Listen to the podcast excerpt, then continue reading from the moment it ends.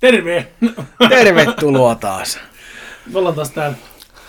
Me Taas tultiin, kerran. me tultiin takas. Pikku pausi piettiin ja sitten mä pittiin vähän pikku karanteenin tuossa. En ollut kipiänä, mutta läheisen vuoksi olin tämmöisessä omatoimisessa karanteenissa ihan turvallisuussyistä, koska en halunnut, että kukaan minun takia sairastuu, jos olisin itse sairastunut, mutta en sairastunut, kaikki hyvin, olen kunnossa, älkää peljetkä.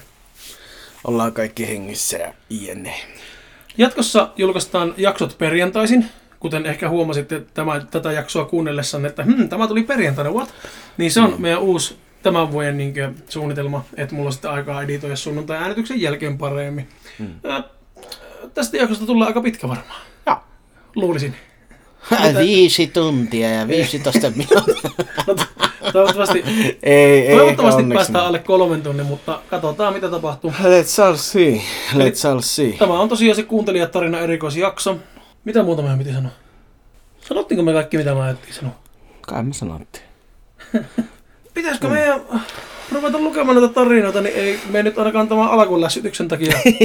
niin, tulee kolmen tunnin jaksoa tästä. Saahan tämän viikon puolella kuitenkin tämä tarina, Mm. tarinajakso äänitettyä. Haluatko sä aloittaa, aloitanko mä? Mä voin aloittaa. Aloita. Tässä sitten kuuluu tämmöistä Niin, pientä kahinaa ja sähinää, me niin tulostettiin nämä kaikki tarinat, koska näytön tuijottaminen voisi näin pitkällä aikavälillä vaurioittaa meidän silmiä ja, Ja mulla on kyllä sielua ja- silmätippoja tuolla ihan Mä vaan. ajattelin, että laitetaan Pepanteen suoraan silmiin. Ei sitä voi, että ei kannata laittaa, mutta silmätippoja voi. Mitä vittua mä oikein selitän? Pitäisikö meidän nyt oikeasti aloittaa? No niin. Joo. Ja hei, nyt mä muistan se yhden asian, mitä meidän piti sanoa, mitä me ei sanottu. Instagramissa voitte käydä sitten, kun olette kuunnellut tämän jakson, niin äänestämässä, että kuka kirjoittaja kirjoitti teidän mielestänne parhaimman tarinan. Me aina sanotaan se nimimerkki tai nimi, millä kirjoittaja on halunnut häntä kutsuttavan ennen kuin luetaan mm. tarina. Ja sitten kun oot kuunnellut, niin se tarina, mistä tykkäsit eniten, niin paina se nimimerkki mieleen ja käy tähän tämän jakson Instagram-päivitykseen, niin sitten laittamassa, että kenen tarina oli paras, niin saattaa olla, että ne, jotka saavat eniten niitä ääniä, ne kirjoittajat, niin saattavat jonkunnäköistä palkintoa saada siitä. Viikko aikaa tosiaan äänestää, eli en, sitten kun seuraava jakso julkaistaan, niin äänestysaika loppuu. Mm. Ja siinä tämä. Nyt Make, let's No mennään. niin. Tervetuloa tähän vuoteen ja aloitetaan Blom Min tarinalla. Eli nimimerkki Blom. Nimimerkki Blom. Taustastani sen verran, että olen pikkusesta asti ollut niin sanotusti kaikki uskovainen. Kävin luterilaisessa kirkossa, askartelin keijuille lahjoja, kalastanessani rukoilin ahtia, haastoin Apollon tai Artemiksen jousia muuta kilpailuun. Raamatunkin luin noin kuusivuotiaana, vaikka se taisi olla helpommin luettavaa lasten raamattu. Koska halusin olla kuin Jeesus ja väitellä pappien ja muiden lainausmerkeissä oppineiden kanssa. Sitten löysin itseni kummitus demoni, noita ja reinkartio juttujen äärellä. Sanoinhan mä tuo oikein. Reinkarnaatio. Joo, reinkarnaatio. Re, perhana. Rn kierrä. Ei. Hyvin se. Pardon me. Nyt olen hieman ske- skeptisempi ja en ole heti se ensimmäisenä selittämässä asioita kummituksista. Mutta tämä juttu on jäänyt mieleen. Eli olen siis toiminut hoitajana eräässä hoitolaitoksessa, jossa on hyvä ilmapiiri, ainakin päivällä. Mutta kummallisia juttuja tapahtuu kello 21 jälkeen.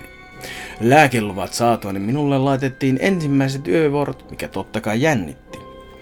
Jännityksellä oli varmasti osansa, kun toisen kierron jälkeen alkoi tuntua, että joku tuijottaa ja kävelee perässä. Ei olisi uusi juttu, koska hoidan dementiapotilaita, joten välillä on ollut semmoisia yllätyskävelijöitä perässä. Istuin työtilassa, kun rupesin kuulemaan rollaattorin ääniä. Kello oli noin puoli yksi yöllä. Kävin katsomassa, ettei kukaan potilaasta olisi kävelevässä pimeällä käytävillä. Ei ollut. Tuntia myöhemmin olin laittamassa puhtaita pyykkejä, kun ovi meni takana kiinni ja lukkoon. Säikähdin, mutta mitään ei ollut koskaan näkynyt. Ajattelin, että painava ovi meni itsekseen kiinni. Tämän jälkeen olin kirjoittamassa tussitaululle, tai mikäli onkaan nimeltään, seuraavana päivänä, Seuraavan päivän asioita. ei kun seuraavan päivän asioita, kun joku kunnolla hengitti niskaan. Tässä vaiheessa hypähdin ja käännyin nopeasti hieman kiroilleen. Tälläkään ker- kertaa ketään ei näkynyt, mutta edessä oli hyytävän kylmä kohta ja tämä oli vielä kesäaikaa, joten ei olisi pitänyt olla niin kylmä. Yritin jatkaa normaalisti, mutta tämä hyytävän kylmä ilma seurasi minua ja alkoi huimata ja väsyttää. Sain hetken olla yksin, kun olin taukohuoneessa, mutta nopeasti näin vanhan ihmisen kasvot ikkunasta ja sen jälkeen kuulin tuolien siirtelyä. Menin ruokasaliin ja näin erään tuolin liikkuvan pari senttiä. Ja sitten pari senttiä. Ja tässä vaiheessa olin väsynyt ja 100 prosenttia kummituksesta. Varmasti niinku... Uh, Sadan prosentin varma joo, 100 prosenttisen varma. kummituksesta. Kummituksesta, joka, joten hieman ärtyneenä totesin kummitukselle, kello on kaksi yöllä, joten nyt olisi aika mennä takaisin nukkumaan. Loppuja meni tämän jälkeen rauhallisesti eikä tuntunut, että joku seuraisi. Aamulla kun aamuvuoro tuli, kysyin, että oliko muilla ikinä ollut vilkasta yöaikaan ilman ketään hereillä. Vastauksena sain, että kyllä. On se mukavaa olla tällaisessa työpaikassa. Ainakaan ei ole mitään pahaa tahtova kummitus, kuten pari aikaisempaa kohtaamani yliluonnollista. Se oli Siinä oli ensimmäinen blom. Ensimmäinen tarina, nimimerkki Blom, ja se oli omakohtainen Kiitos tarina. Blomille. Kiitoksia kovasti. Tosiaan osa näistä tarinoista on, vaikka onkin niin kuuntelija tarinakilpailuun lähetettyjä, niin osa näistä on tosi tapahtumia. Ja osa on tosi tapahtumiin perustuvia, Perustuvia. mutta sitten niiden perusteella muutettu tarinamuotoa. Ja sitten osa on ihan täysin fiktiivisiä tarinoita. Koska kuten silloin kun kirjoituskilpailu alkoi, niin mainittiin, että sana on vapaa, että ihan täysin kirjailijan oma valinta, millainen mm. tarina siltä tulee. Jos joskus tulevaisuudessa tehdään toinen kirjoituskilpailu, niin kyllä me voitaisiin joku näköinen maksimipituus näille tarinoille tehdä, koska kuten ehkä huomaatte jos mm. saatatte huomata tuolla tämän jakson loppupäässä, että tuota, Se olisi ollut ehkä ihan aiheellista. se, se on aika, aika pitkä se yksi tarina, mutta ei se mitään. Koska sääntöjä ei ollut, niin sääntöjä ei olla rikottu. Mm. Seuraavaksi on kaksi kappaletta tarinoita nimimerkiltä Art Fredrikka 77. Ja ensimmäinen näistä tarinoista menee näin. Asumme mieheni kanssa syrjäisen kylän metsän laidassa muutaman naapurin ympäröimänä. Pihapiirissämme olivat pieni punainen tupa, lato ja muutama muu ulkorakennus. Muuten taloja ympäröi laaja metsäalue. Minulla oli ollut jo pidemmän aikaa aavistus, että joku hiippailee pihapiirissä. Niinpä laitoin riistakameran pyörimään sen suunnaten metsän suuntaan, että näkisin metsän eläimiä. Sen verran kiinnosti riistakameran video, että aloimme katselemaan sitä jo paljon aikaisemmin. Ei mennyt kauaakaan, kun riistakameran tallentui aivan jotain muuta kuin metsän eläimiä. Niskakarvoja nostattava kuva tuli esiin. Siinä olikin joku ihminen sellaisen valkoisen lumipukuun naamioituneena. Hänen oli täytynyt tulla metsän siimeksistä. Hänen toisessa kädessään aivan kuin olisi joku kiiltävä esine, mutta siitä ei saanut tarkemmin selvää, mikä se oli. Mutta kuka kumma tuo ihminen oli ja mitä se teki meidän metsässä ja meidän pihapiirissä? Menomatkaa emme nähneet riistakameroista, hänen tulonsa vain. Seuraava yö meni valvoessa. Seuraavana päivänä tutkimme metsää, metsän eläinten jälkiä löytyi ja ihmisenkin jälkiä. Sitten näimme jotain. Teltan, keskellä metsää. Lähestyimme telttaa, mutta ihmeellistä kulkijaa ei sieltä teltan sisältä löytynyt. Teltassa oli makuupussi, jossa oli mitä ilmeisimmin nukkunut, ja nuotiopaikka. Teltan ympärillä oli ruokien jäämiä ja roskaa. Kuka kumma tämä ihmeellinen kulkija oikein oli, ja millä asioilla tämä oli? Kukaan ei tiedä, kuka hän on. Millään hyvällä asialla hän tuskin on. No ei. Siinä oli ensimmäinen tarina. Ja sitten samalta Art Fredrikka 77 toinen tarina. Kylän laidalla on ränsistynyt puutalo, jossa oli aikoinaan asunut vanha mies.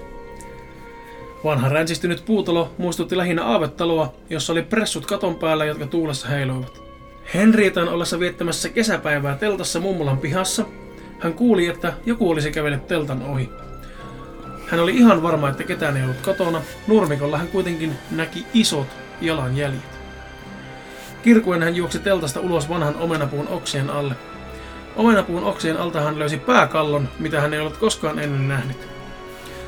Sieltä säikähtäneenä hän juoksi aavettaloon, jonka oven hän sai auki. Siellä hän katseli ympärilleen, jossa kaikki olivat jääneet paikoilleen.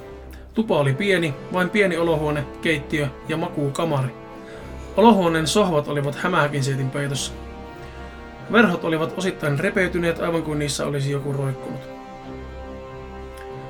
Keittiössä oli ruokalautanen jäänyt sijoilleen, aivan kuin jollain olisi tullut kova kiire poistua paikalta. Henrietan silmiin osui verisiä tahroja ympäri huonetta. Hän myös löysi pakastimen ja hänen mielenkiintonsa heräsi. Hän avasi arkkupakastimen oven ja kirkaisi uudelleen. Pakastimessa oli kuollut nainen. Yhy. Semmonen. Semmoisia tarinoita oli siellä ja nimimerkki Art Fredrikka 77. Sitten meillä on seuraava tämmönen kuin Kispatus. Nimimerkillä kulkee hän. Ja tarina menee näin. Moikko! Pohjusta näitä tapahtumia kertomalla, että äidin puolen suvussa on henkien aistiminen, noituus ja muu vastaava ollut hyvin vahvasti jokapäiväistä elämää. Meillä hyvin avoimesti puhutaan siitä, että taas se Joonas teki sitä ja tätä. Joonas on siis eräänlainen korin henki. Ensimmäinen muisto omista kokemuksistani taitaa olla vuodelta 2008, jolloin vaarani kuoli. Äitini oli aina tehnyt vuorotöitä ja niin oli tällöinkin. Heräsin aamulla siihen, että joku keittää kahvia. Kuulin sen siis selkeästi ja haistoin kahvin. Ajattelin sen olevan äiti, joten jatkoin unia. Myöhemmin samana päivänä kysyin äidiltäni tästä ja hän vastasi ollensa jo töissä. Tulimme yhdessä siihen lopputulokseen, että vaari tuli tarkistamaan, onko kaikki hyvin. Selkeämmät muistot minulla on vi- viimeisimpien vuosien tapauksista. Vuonna 2018 kesällä asuessani yksin maan tasalla pienessä kaksiossa kuulin kolme koputusta. En osannut paikantaa, mistä ne kuuluvat. Olisin kuullut ja nähnyt, jos joku olisi ulkopuolelta koputellut ikkunoihin. No en kuitenkaan ajatellut tätä tuon enempää, vain jatkoin elämää normaalin malliin. Koputuksesta noin kolmen kuukauden kuluttua silloinen poikaystäväni katosi ja löytyi kuolleena. Uskon näiden ollen Three Knocks of Death. Rakkaani menehtymisen jälkeen kuin myös paljon sähköisiä lämpimiä kosketuksia, vaikka olin ollut yksin kotona. Uskon, että menehtynyt tuli lohduttamaan tai hyvästelemään. Näiden kosketuksien jälkeen oloni oli huomattavasti helpompi. Samaisessa asunnossa aiemmin nukkuessani kaverini kanssa, kissa mun, minun kainalossani, heräsin keskellä järkyttävän kolinaan. Ajattelin kissani riehuman tai kaverini nousseen hakemaan vettä. Aamulla noustessani huomasin kuitenkin kaikkien magneettien tippuneen jääkaapin ovesta ja tiskeltaan lasin lentäneen tiskeltaista lattialle ehjänä. En koskaan säilytä keittiön tasolla astioita juurikin siksi, ettei kissa heittele sitä lattialle. Mä en tiedä kuka tuolla meidän ilmo- ilmastointikanavassa niin on, mutta Sillä on asiaa. Ilmeisesti me. näköjään. Kysyin asiasta kaveriltani, ja hän sanoi havahtuneensa kolinaan, mutta ei ajatellut siitä sen kummempia. Molemmat kuitenkin muistimme, että kissa nukkui kanssamme sängyssä. Kolmas tapaus sattui asunnossa. Kolmas tapaus. Samassa asunnossa tapahtui, kun olin hyvin myrkyllisessä tapailusuhteessa edellisen poikaystäväni kuoleman jälkeen. Olin tapailukumppanini kanssa kiivassa keskustelussa koskien tätä, juuri tätä menehtynyttä ihmistä ja sitä, kuinka hän, häntä oli ok vetää meidän välisiin riitoihimme. Riidan jälkeen miehen poistuttua kävin vessassa ja kun poistuin sieltä, sulakekaapin ovi lävähti yhtäkkiä auki. Sain paskahalvauksen, enkä vieläkään tänä päivänä tiedä, miten tämä oli mahdollista. Asuntoni oli uusi ja olin ensimmäinen asukas ja sulakekaappi oli niin tiukka, että sen joutui paiskaamaan kiinni ja väkisin repimään auki. se ei siis todellakaan aukeasi itsekseen. Olin todella onnellinen päästässäni pois tuosta asunnosta ja elämä on nyt seesteisempää. Toki tuo kodin henki on läsnä, mutta hänestä ole haittaa. Olen myös alkanut hyväksymään tämän paranormaalin osana elämää ja tutkimaan sisäistä noitaa. Se oli semmonen tarina. Se oli semmoinen tarina. Kiitos Kispatus. Kiitos kovasti nimimerkki Kispatus ja se oli kans tosi tarina. Ilmeisesti Mm. on, on tosi tapahtumia, että ei ollut mitään niinku fiktiota. Ja tota, seuraava tarina meille tulee nimimerkiltä Iida. Ja se tarina menee näin. Tässä teille maailman lyhin kauhutarina. Aikuisuus. PS, kiitos ihan mahtavasta podista. Ootte mahtavia. Terkkusin Iida. Eli käyttäjältä, käyttäjälle Iida, kiitos kovasti tarinasta. Pistää pienet. Kiitos Iida. Kiitos kovasti. Täm- ja kiitos täm- myös täm- palautteesta. Kiitos palautteesta. Tämmö, tämmöiset viestit niin on ihan parhaita. Meillä on tullut lähiaikana näiden tota, tarinoiden lisäksi niin tosi paljon positiivisia viestejä, ihan niin pelkkiä niin viestejä sähköpostiin, Mm. mikä on ollut myös todella miellyttävää. Tota, luenko mä kuitenkin ihan oikeinkin tarinan tähän perään? No, lue. Mä ajattelin, että ei me kuitenkaan noin lyhkäiseksi. Seuraava tarina tulee meille Päiviltä. Ja Päivi taisi olla meidän toi Bel- Belgian Belgian vahvistus, eikö ole? Joo. Päivän meidän pelkää jaostosta. Se on meidän, joo, meidän Belgian rykmentissä on tuo Päivi. Joo. Ja tuota, tämän tarinan nimi on Skirid In. Tästä laitetaan sitten Instagramin kuvia, koska Päivi lähetti meille myös kuvia tästä kyseisestä mestasta, koska hän on käynyt siellä. Niin tota, Ja oli Tämä melko, melko se kriippaava mesta, joten se on, se on niin itsellä nyt tuli bucket listille välittömästi, että tuonne käymään ja mielellään yöksi. Mutta jos ei pääse yöpymään, niin edes vierailemaan, koska no kohta tekin kuulette, että mikä, Miksi? mikä minua sinne kutsuu. Eli Skirrid In kirjoittanut Päivi. Kerron teille Walesin tunnetuimmasta kummitustalosta Skirrid Mountain Inn pubista. Puh, Oi vittu, mä unohdin tämän. Pubi sijaitsee paikassa nimeltä La... Lanvihangel Krukorneu. Ei lausuta ainakaan noin. Onnea vaan näiden walesiläisten nimien lausumiseen. Ki- Kiitos. Tupla L. ihana, ihana tommonen pep talk heti ensi alkuun. Tupla L ei oikein taivu meikä, niin alo, varsinkaan sana alussa. mm. Nimi Skirrid tulee kymrinkielisestä sanasta iskirrid, mikä tarkoittaa vapinaa tai tärinää. Kerrotaan, että yli 2000 vuotta sitten Jeesuksen ristiinnaulitsemisen aikaan vuori näytti raivonsa viattoman miehen teloituksen vuoksi ja siksi se tärisi, vapisi ja halkesi kahtia.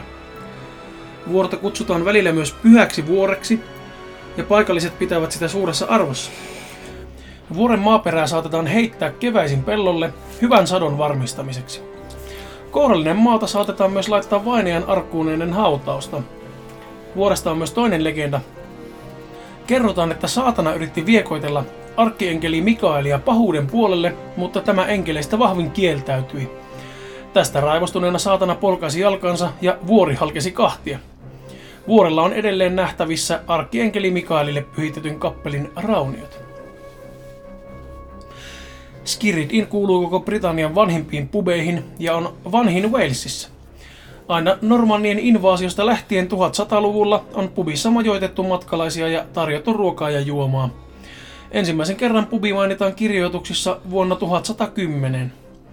Walesin kapinallisten joukkoja kokoon kutsunut Owain Glyndwr järjesti tapaamisia täällä 1600-luvulla. Tämän syrjäisen maankolkan oikeutta istunut tuomari Jeffries, lempinimeltään Hanging Judge eli hirttotuomari, aloitti historiankirjoihin jäävänsä uransa. Toisessa kerroksessa on sali, jossa oikeus kokoontui ja siellä on myös selli, jossa hirtettäväksi tuomittu vietti viimeisen yönsä. Yli 180 vankia todettiin syyllisiksi niin vakaviin rikoksiin, että heidät tuomittiin hirteen. Tuomio pantiin täytäntöön porras käytävässä. Paksussa tammipalkissa näkyy vieläkin hirttoköyden kaivertama ura, joskin nykyinen hirttoköysi on paikallaan lähinnä tuomassa jännitystä turisteille. Viimeisin kuolemantuomion saanut vanki teloitettiin Oliver Cromwellin määräyksestä. Rikollinen nimeltä John Grouther, Grouther Joo. Oli varastanut lampaita. Hänen henkensä on yksi näitä paikalle jääneitä. Pubin nykyinen ulkoasu on peräisin 1600-luvun puolivälistä. Pubin vanha tammiovi on alkuperäinen. Se on radiohiiliajoituksella todettu 1500 vuotta vanhaksi. Missä ovi sijaitsi ennen Skiridinin asentamista, ei ole minulla tiedossa. Ovi avautuu äänettömästi. Melkein odotin sen narahtavan, mutta hiljaisuus kutsui meidät sisään. Oli lokakuu 2019. Eteisen astuessa meitä tervehti palavan puun ja savun tuoksu. Suuressa takassa oli tuli, sisällä oli lähes kuuma. Pubisali oli vaikuttava. Voin vain kuvitella, miten tunnelmallinen se on ollut aikaan ennen sähkövaloja. Harmi kyllä meillä ei ollut aikaa yöpymiseen. Päivällä kummitukset eivät meille näyttäytyneet, vaikka niitä on joskus nähty myös valoisan aikaan. Joka ilta pubin juomanlaskija täyttää paholaisen tuopin. Se jätetään oven ulkopuolelle, ettei paholainen tulisi sisälle asti pubiin ja jättäisi asukkaat rauhaan. Tätä tärkeää omistajan kautta baarimikon virkaa on toimittanut vuodesta 2005 lähtien Geoff Fidler. Kaikkien näiden vuosien aikana hän on nähnyt kummituksen vain kaksi kertaa. Ensimmäisellä kerralla oli marraskuun ilta, kova tuuli ja Geoff oli sulkemassa pubia. Ulkona oven edessä seisoi punaisiin pukeutunut hahmo. Tuuli näytti kulkevan suoraan sen läpi ja hahmo väreili. Geoff säikähti niin, että perääntyi takaisin pubiin ja haki vaimonsa tuekseen. Yhdessä he menivät takaisin pubin ovelle, mutta siellä ei ollut enää ketään. Toisella kerralla hän näki kolmikolkkahattuisen pitkään tummaan takkiin pukeutuneen miehen, joka näytti vankkurien ajajalta. Tämä tapahtui päivällä. Muita kokemuksia kuin kummituksen näkemisiä hänelle ja vaimollaan on ollut enemmän. Kun he olivat ostaneet pubin ja nukkuivat huoneistossa ensimmäisen kerran, hänen vaimonsa tunsi, kuinka joku tai jokin veti häntä jaloista. Ketään muita ei kuitenkaan ollut huoneessa. Myös muutamat vieraat ovat kokeneet samaa. Boogeyman. Tarina kertoo, että hirtettyjen rikollisten sukulaiset saattoivat vetää heitä jaloista nopeuttaakseen heidän kuolemaansa. He halusivat säästää sukunsa jäsenet kärsimyksiltä. Toisen kerroksen tasanteelta pudotettu hirtetty ei nimittäin kuollut niskan katkeamiseen, vaan tukehtui hitaasti kuoliaksi. Oh. Pubissa on havaittu runsaasti yliluonnollista aktiviteettia. Pubissa on kolme huonetta, joita voi varata yöpymiseen. Huone kaksi tuntuu olevan erityisen aktiivinen, jos joku haluaa mennä kokeilemaan kummitusjahtia. Tässä huoneessa asuu pubin entisen työntekijän Fanny Prisen. Fanny. Pitäisikö mun yrittäisi vähällä asua? Otapa uusiksi. Tässä huoneessa asuu pubin entisen työntekijän Fanny Pricein haamu. Fanny kuoli 35-vuotiaana tuberkuloosiin vuonna 1873. Kun Fanny kävelee ohi, hento laventelin tuoksu jää leijumaan ilmaan. Esineet liikkuvat itsekseen, lasit putoavat hyllyiltä. Asiakkaiden saamat vaihtorahat saattavat leijua ilmassa huoneen toiselle puolelle asti. Yksi kymmenen punnan seteli leijui kolme minuuttia ennen kuin laskeutui.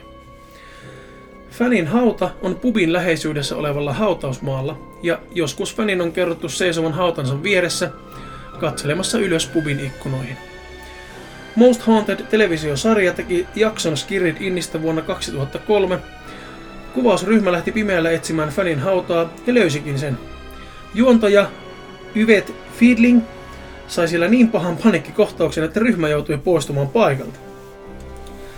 Pihalla saattaa myös liikuskella valkoisiin pukeutunut naishahmo, joka tunnetaan nimellä White Lady. Pubitilassa alakerrassa käyskentelee pastori Henry Vaughanin haamo. Pastori on rauhallinen ja ystävällinen hahmo, joka vain pitää silmällä vieraita. Mutta yläkerrassa asustaa hirttotuomari Jeffreysin haamu, ja hän on ilkeämpää tyyppiä niin kuin oli eläessäänkin. Joskus on tasanteella, mistä hirttämiset tapahtuivat, pyövelin hahmo. Hän odottaa seuraavaa tuomittua saapuvaksi. Huoneen yksi kylpyhuone toimi aikoinaan teloitettavien sellinä. Siellä on erityisen ahdistava tunnelma. Siellä tulee yhtäkkiä kylmä, kuuluu napsahtelua ja koputusta. Ja yksi matkalainen on kertonut, että kummitus yritti hukuttaa hänet kylpyammeeseen. No niin. Huoneessa yksi yöpyvät kertovat, miten heidän rintaansa alkoi puristaa, hiukset nousivat pystyyn ja heidän oli jatkuvasti kylmä. Puolitusinaan vierestä on saanut merkillisiä viiruja ja hankaumia kaulansa. Hirttoköiden solmun painaama on heillä kaikilla tullut oikealle puolelle kaulaa. Illalla, kun pubi sulkee ovensa ja paholaisen tuopissa on enää vähän olutta, yöpyjä on pubissa yksin. Kaikki muut ovat lähteneet kotiin. Olet yksin mielikuvituksesi kanssa. Pubin alakerrassa isossa Tudorin aikaisessa takassa tuikahtelee vielä hiillos. Tunnet, kuinka useampi silmäpari tarkkailee sinua pimeydestä. Pubiravintolassa on nähty usein kummituksia, siellä kuuluu luuttumusiikin kaikuja, hevosten kavioiden kopinaa Mukulakivikadulla ja sotilaiden marssiaskeleita. Lasit kilahtelevat hiljaa, kun fäni järjestelee niitä. Kävelet ylös portaita. Portat on tehty leveistä lankuista, kuten lattiat muutenkin. Portaat narahtavat. Sydämesi heittää volttia. Totta kai puiset portaat narisevat, sanot itseäsi rauhoitellen. Samassa tajuat, että narina kuuluu kerrosta ylempään. Portaiden tasanteiden ja huoneiden lattioissa on lankkujen väliin jääneitä rakoja, josta näkee pienen vilkahduksen toiseen kerrokseen. Kerrosta alempana joku kulkee huoneen poikki. Ehdit juuri nähdä hahmon aivan pienen hetken ajan ja se on poissa. Sydän pamppailen sammutat taskulampun ja sujahdat sänkyyn lämpimän peiton alle. Ei siellä ketään ollut. Kuvittelit vain. Sinähän olet talossa yksin. Vai oletko? Tuli oikeesti niinku... Semmonen Vaikka sä sanoit, että se on kuumottava, niin siis oikeesti Herran Jumala. Joo, Make ei ole tota vielä. Mä sanon Makeille, että sen ei tarvitse kaikkia lukia, mitä mä luen, että se tulee Makeillekin niinku uutuutena tämä ja... Eikö ollut ihan Oli, oli. tota- Vaikka sä teit sen selonnan siihen, niin huhhuh. Niin, kyllä mä niinku kerroin, mitä siinä tapahtuu, mutta Näin. tota, kiitoksia Päiville tuosta tarinasta ja myöskin, että kerroit minulle, että on olemassa tuollainen paikka, mihin minä nyt kovasti haluan mennä. Mm. No niin, Lähetäänkö Jani pikku haamu roadtripiin? siis ehdottomasti. Heti kun saadaan rahaa ja vapaata, niin lähdetään. Mm. mm. Joo, pitää esittää pikku miljoona tuossa. Niin, voitetaan ekalla tuossa. Niin. Sitten päästäänkin tota, seuraavaan tarinaan. Jartsa Boy... Äh, anteeksi, Jartsa Boy. 87. Kyllä. No niin, sit mennään. Hei! Olin yövartijana mielisairaalassa. Olin tehnyt hommia puolisentoista vuotta, äh, anteeksi, puolisen vuotta ja olen huomannut yöllisiä outoksia aina silloin tällöin. Talossa tapahtuu outoja asioita ja potilaita tuntuu katoavan mystisesti. Viimeinen yö täällä työvuorossa oli kamalinta ikinä. Istuin pöytäni äärellä ja lueskelin akuankkaa. Nice. Kunnes oli aika lähteä kierrokselle. Mielisairaalassa kuului öisin paljon ääniä. Talo oli melkoisen hämärä, koska valot olivat minimillä. Kulin taskulamppu kädessäni kohti suljettua osastoa, jossa oli vaarallisimmat potilaat. Tähyydin taskulampulla huoneiden ovia, kunnes kuulin outoja ääniä kuin jokin ulina tai vaikerrus. Kävelin kohti ovea, josta kuulin äänen kuuluvan. Kurkistin. Ovesta sisään. Ovessa oli siis pieni ikkuna, josta näki huoneen, huoneeseen. Ja valaisin taskulampulla sisään ja kauhistuin näkemääni. Sängyllä makasi potilas lepositeissä ja hänen vierellään seisoi tumma hahmo. Hahmo oli kasvoton, harmaa, pitkä. Sillä oli suuri suu, jossa oli terävät pitkät hampaat. Suusta tuli ulos musta kieli, joka muistutti iilimatoa. Kielessä oli jonkinlaiset kiinnikkeet, jotka olivat tarttuneet makaavan potilaan kaulaan. Hahmon kädet olivat koukkumaisen pitkät ja niissä oli, siinä oli kolme pitkää sormea. Kauhukseni huomasin hahmon kääntyvän itseäni päin. Säikähdin ja juoksin pakoon. Yritin kaivaa radiopuhelinta esille, mutta käteeni tärisivät hurjasti. Saatana. Kuulin takaa laahaavaa limaista ääntä ja kurkistin olkani yli. Se hahmo seurasi perässäni. Olin kauhuissani. yhtäkkiä kompastuin kynnykseen. Luulin jo selviämäni, selviämäni. Tumma hahmo tarttui tiukasti minuun. Yritin kiljua ja huutaa apua, mutta en ääntä suustani. Jokin tarrautui kaulaani ja tunsin kamalaa kipua. Oli jo lähestyi minua ja katsoin kauhussani sen silmiin, joita ei edes ollut. Kuulin vain oman huutoni, kun oli jo kävi kimppuuni. Kun heräsin yhdessä huoneessa lepositeessä, minut Makasin. löi- Anteeksi. Kun heräsin, makasin yhdessä. Kun heräsin, makasin yhdessä huoneessa lepositeissä. Minut leimattiin hulluksi, kun yritin kertoa tätä juttua. Ja nyt olen potilaana samassa hullujen huoneessa, jossa oli jo liikkuu, mutta kukaan ei usko minua. Nyt ovi käy ja lääkäri astuu huoneeseen. Katson häntä ja kauhistun. Se sama kasvoton oli jo isolla terävillä hampaillaan astui huoneeseeni ja lukitsee oven. Se lähestyy minua ja sen suu avautuu kammottavaksi aukoksi. Yritän huutaa, mutta ääntäkään ei tule ulos. Tajuan samassa, että nämä lää- sairaalan lääkärit ovat juuri näitä olentoja. Yritän huutaa, mutta koukkukädet tarrautuvat minuun, minuun ja sitten kaikki pine, pimenee. Semmoinen tarina siellä.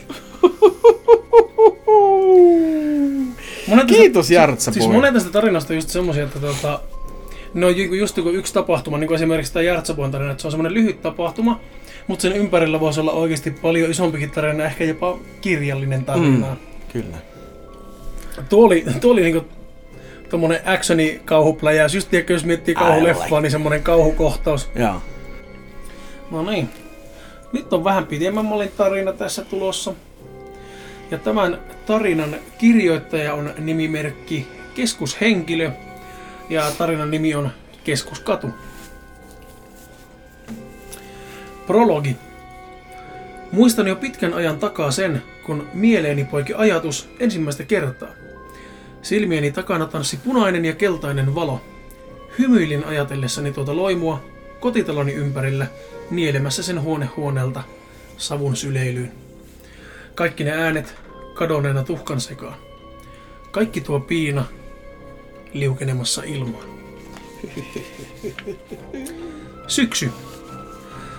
Talo, johon muutimme, oli suuri. Alun perin se oli tarkoitettu neljäksi eri kodiksi. Yläkerrassa kaksi ja alakerrassa toinen pari huoneistoja. Talo oli 75 vuotta vanha ja näytti myös siltä.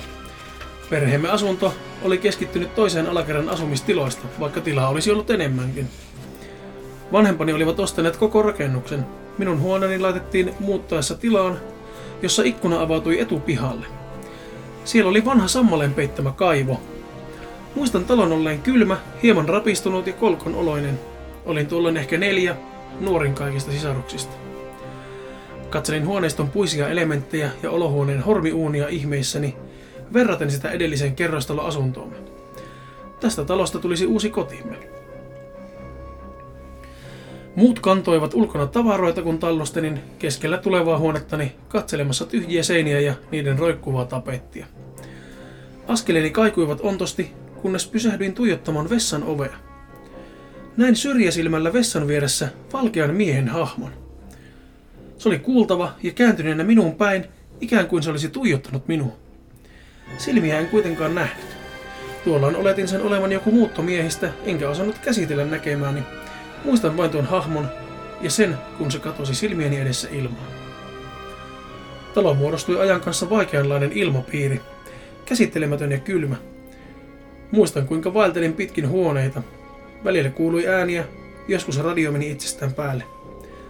Sisarukseni tai vanhempani eivät tuntuneet huomaavan talon ympärillä tapahtuvia asioita. Minulle ne muodostuivat arjen kautta normaaliksi. Aloin pitää ääniä kutsuna leikkiin. Joka kerta kuullessani radion menevän päälle ja rätisevän staattisuutta, juoksin kohti laitetta kilpailin siitä, kuka saa sen ensin sammutettua. Minä vai vieraat? Usein vieraat voittivat. Minulle talossa olevien ihmisten määrä oli aina suurempi kuin mitä muut ymmärsivät. En ikinä kyseenalaistanut vieraita, en kertonut niistä vanhemmilleni, koska ne olivat minulle vakio. Luulin, että he tiesivät yläkertamme vuokralaisista. Puiset rappuset narisivat jälleen, kun kiipesin kotimme yläkerroksiin. Puristin leikopalikkaa, jonka olin omaksunut onnea tuovaksi esineeksi. Se tuntui turvalliselta. Lattioilla oli tomua ja jokainen huone oli täytetty ääriä myöten vanhalla tavaralla. Sohvia, muutosta jääneitä laatikoita ja muita huonekaluja.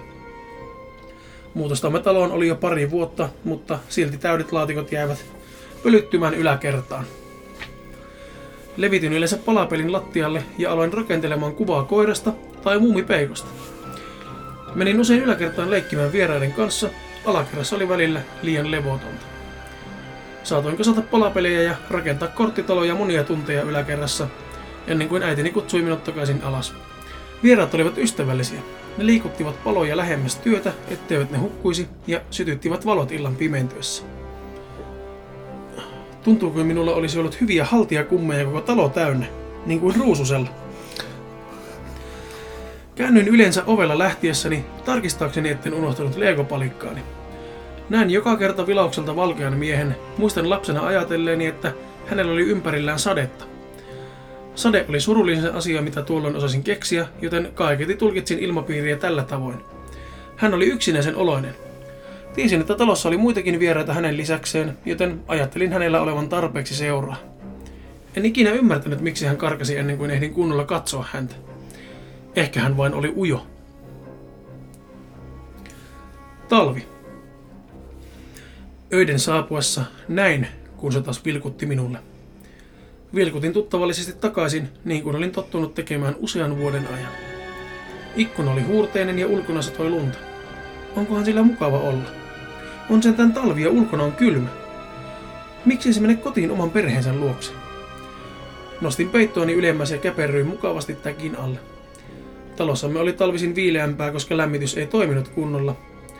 Ulkona oli silti varmasti kylmempää nukkua kuin talon sisällä. Haukutus karkasi huuliltani, kun heilautin vielä kerran kaivosta vilkuttavalle tytölle. Käänsin kylkeäni ja uni syleili minua lämpimästi. Vuosien kuluessa muistan, että tuo kaivosta kurkuttava käsi alkoi häiritä minua. Joka ilta käsi vilkutti minulle, kun olin käymässä nukkumaan, mutta sen tumma siluetti muuttui, eikä enää ollut mielestäni ystävällinen vilkutus, vaan vaativa kutsu.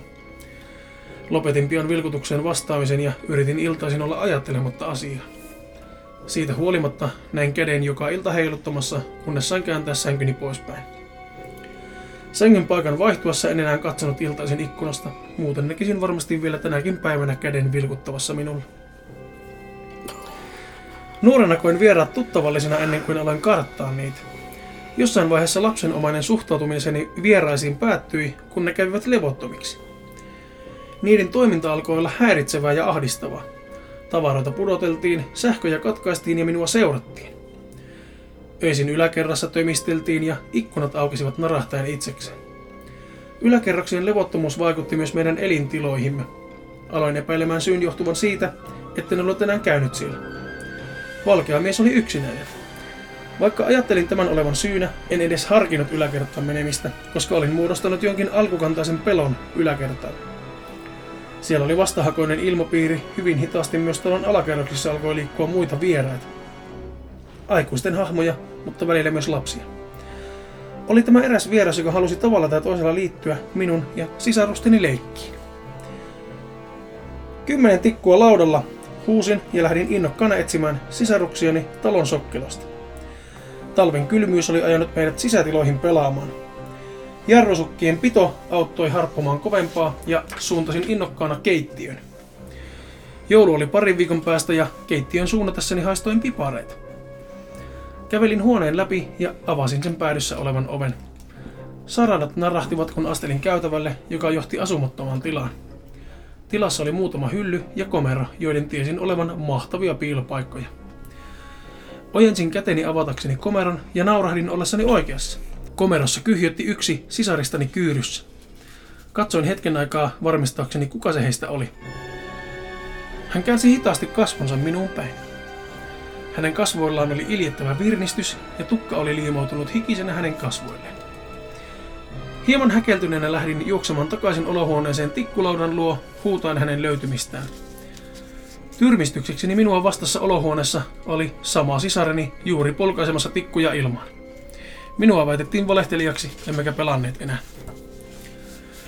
Tästä lähin tunnistin aina kaksoisolennon. Pelatessamme sisällä laitoin visusti ovet kiinni käytävien ja yläkerran välillä. Usein minulla oli taskulamppu, jota osoitin sisaruksiin heidän tai minun löydyttyä. Sisareni valittivat taskulampusta, mutta minulle satoi turvaa. Katsokaa, kun kaksoisolento ei reagoinut valoon. Muutaman kerran muistan löytäneeni jonkun sisarekseni naamioituneen sängyn alta tai saunan lauteelta, mutta taskulampua osoittaessa näin vain laajentuneet pupillit ja hikiset kasvot. Tiesin olla hiljaa ja siirtyä etsimään oikeita sisarieni. Pyysin sään salliessa, että pelaisimme sisarusten kanssa ulkona. Tiesin, että leikkivä kaksosolento pysyisi talon sisällä. Kevät. Älkää koskeko niihin, ne ei kuulu meille. Olimme siivoamassa alakerran toista asumistilaa, jossa oli vielä vanha 60-luvun liesi. Tiesin, että jotain tapahtuisi. Tavaraa heitettiin pois rankalla kädellä, eikä niiden omistajia ajateltu. Alakerran jälkeen tulisi siirtyä yläkertaan, en halunnut tehdä sitä. Siellä oli silloin alkanut olla levotonta. Tavaroita raahattiin pitkin lattiaa keskellä yötä ja kylmät väreet muodostuivat iholle välittömästi rappusia ylös kiivetessä. Emme ole tervetulleita sinne. Kaksi vanhinta siskoa olivat jo muuttaneet pois perheen talosta, mutta olivat tulleet takaisin talkoisiin. Minä seisoin pihalla tarkkaillen perheeni muodostamaa jonoa, joka eteni yläkertaan. Näin ulkoa kun ikkunoita aukaistiin. Tämä ei ole hyvä. Pian siirryin heidän perässään punaisia rappusia pitkin kolkkoon yläkertaan. Pölyleijä oli ilmassa, kun jokainen oli keskittynyt omaan työhönsä. Silmissäni välähteli varhaislapsuuteni palapelit ja valkea mies. Hapertuneita pahvilaatikoita kuljetettiin käytäviin siivouksen tieltä, kun katselin oven muiden touhuamista. Sitten tunsin niskassani kylmän käden ja tiesin, etten saisi kääntyä. Se oli varmasti joku vieraasta, joka ei halunnut eläviä huoneeseensa. Sormenpäät liukuivat nopeasti pois kaulaltani ja tiesin sen olevan varoitus. Meidän perheemme kuului alakertaan. Puristin silmiäni kiinni ja sitten kuulin nimeäni kutsuttavan. Siskoni pyysi minua tulemaan katsomaan löytyään innostuneesti. Siskoni piteli käsissään nahkakantista opusta, jossa oli vesivahinkoja. Hän avasi kirjan ensimmäiseltä sivulta, joka julisti Keskuskatu, asukaskirja. Sisarieni heleä puheensorina kulkeutui korvieni läpi, kun tuijotin lamaantuneena kirjaa ja sen sisältöä. Sivut vilisivät silmissäni, kun luin nopeasti nimiä, ammatteja ja päivämääriä. Tunsin niiden tulevan lähemmäs. Siskoni sormet selasivat uusia sivuja ja he alkoivat nauraa siellä oleville nimille. Lopettakaa, niiden nimien sanominen tuo niitä lähemmäs. Varjot huoneen reunoilla kasvavat suuremmiksi ja tunsin katseen maalautuvan selkääni. Hiki valui kasvojeni pitkin, kun nappasin kirjan siskon käsistä. Tunsin kylmien ja halveksuvien katseiden takertuvan vaatteisiini, kun juoksin rappuset alas, minun käsistäni kirja päätyi hormiuunin päreiksi. Kylpyhuoneemme oli ainoa tila, missä tunsin enää olevani turvassa. Tiesin, että vieraat pysyisivät yläkerroksissa silloin, kun enemmän perheenjäseniä oli paikalla. Minua ne kuitenkin lähestyivät aina, kun jäin yksin. Pesin hampaitani niin hitaasti kuin pystyin, koska en halunnut avata ovea. Tuumailin, että voisinko olla vessassa niin kauan, että äitini palasi töistä. Viime aikoina vieraat olivat tulleet lähelle ja valkea mies oli alkanut viettää yönsä huoneessani, tuijottaen sängyn reunalla nukkumistani. Tunsin, kuinka hän välillä istui sängyn jalkopäähän ja vartioi minua. Öistäni oli tullut hänen takiaan hikisen piinaavia.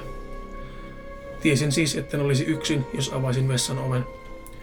Hampaiden pesemisen jälkeen jäin istumaan kaakelilattialle ja pian sain varmistuksen aavistukseeni. Vessan oven koputettiin. Katsoin tiukasti lattiaan ja halasin polviani. Koputus toistui. En vastannut. En halunnut kuulla sitä. Asuimme enää kahden talossamme äitini kanssa. Äiti oli juuri lähtenyt töihin. Koputus kuului jälleen. Se oli aneleva, suorastaan epätoivoinen. Sulin silmäni rukoilen Jumalaa viemään vieraan pois. Hetken päästä koputus lakkasi. Lysähdin itkien lattialle, rukoilin, että tälle tulisi loppu. Äitini muistelee vieläkin, kuinka hän töistä tullessaan löysi minut nukkumasta vessan lattialla.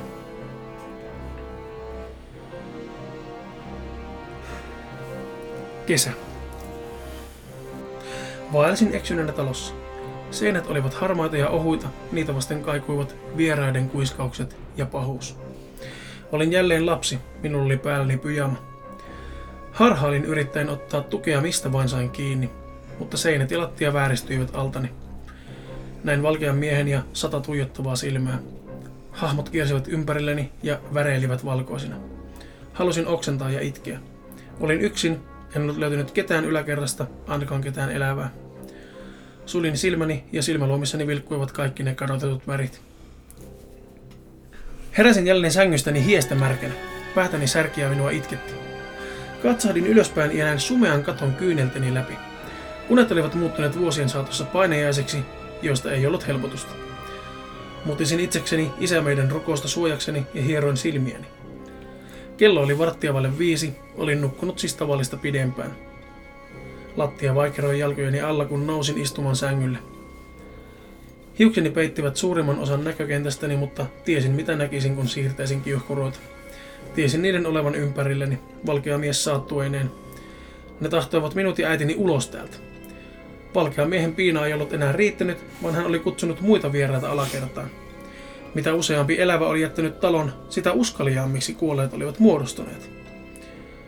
Olin vuosien varrella yrittänyt puhua äidilleni näistä talomme vieraasta, mutta hän oli sulkeutunut omaan kuplansa. Hän kertoi, ettei ollut itse tuntenut mitään omituista talossa, ja hän ei uskonut kertomieni lapsuuden kokemuksia vieraiden kanssa. Uskon, että hän vain halusi sulkea asiat pois mielestään, ei uskaltanut kohdata niitä. Olin juuri lopettanut lukion ja keskityin vain saamaan asiani järjestykseen. Unistani oli tullut painiaisia ja niistä taas unihalvauksia, jotka vaikeuttivat jaksamistani. Näin unia vain talon sisäisistä asioista, valkea mies, muut vieraat ja yläkerta. Se helvetin yläkerta. Äitin oli lähtenyt yöksi sisarensa luo ja itse olin tulossa voipuneena eräistä pikkukylän kotibileistä. Olin väsynyt ja minua turhautti. Yleensä sain yöpaikan joltain ystävältäni, mutta tällä kertaa minun piti tulla kotiin yöksi. Mietin hetken kylän ainoa hotellia, etten joutuisi talon armoille. Kotipihan päästyäni tuijotin hetken rakennusta. Maali oli rapisut osittain. Kellarin ovi ei enää pysynyt kiinni.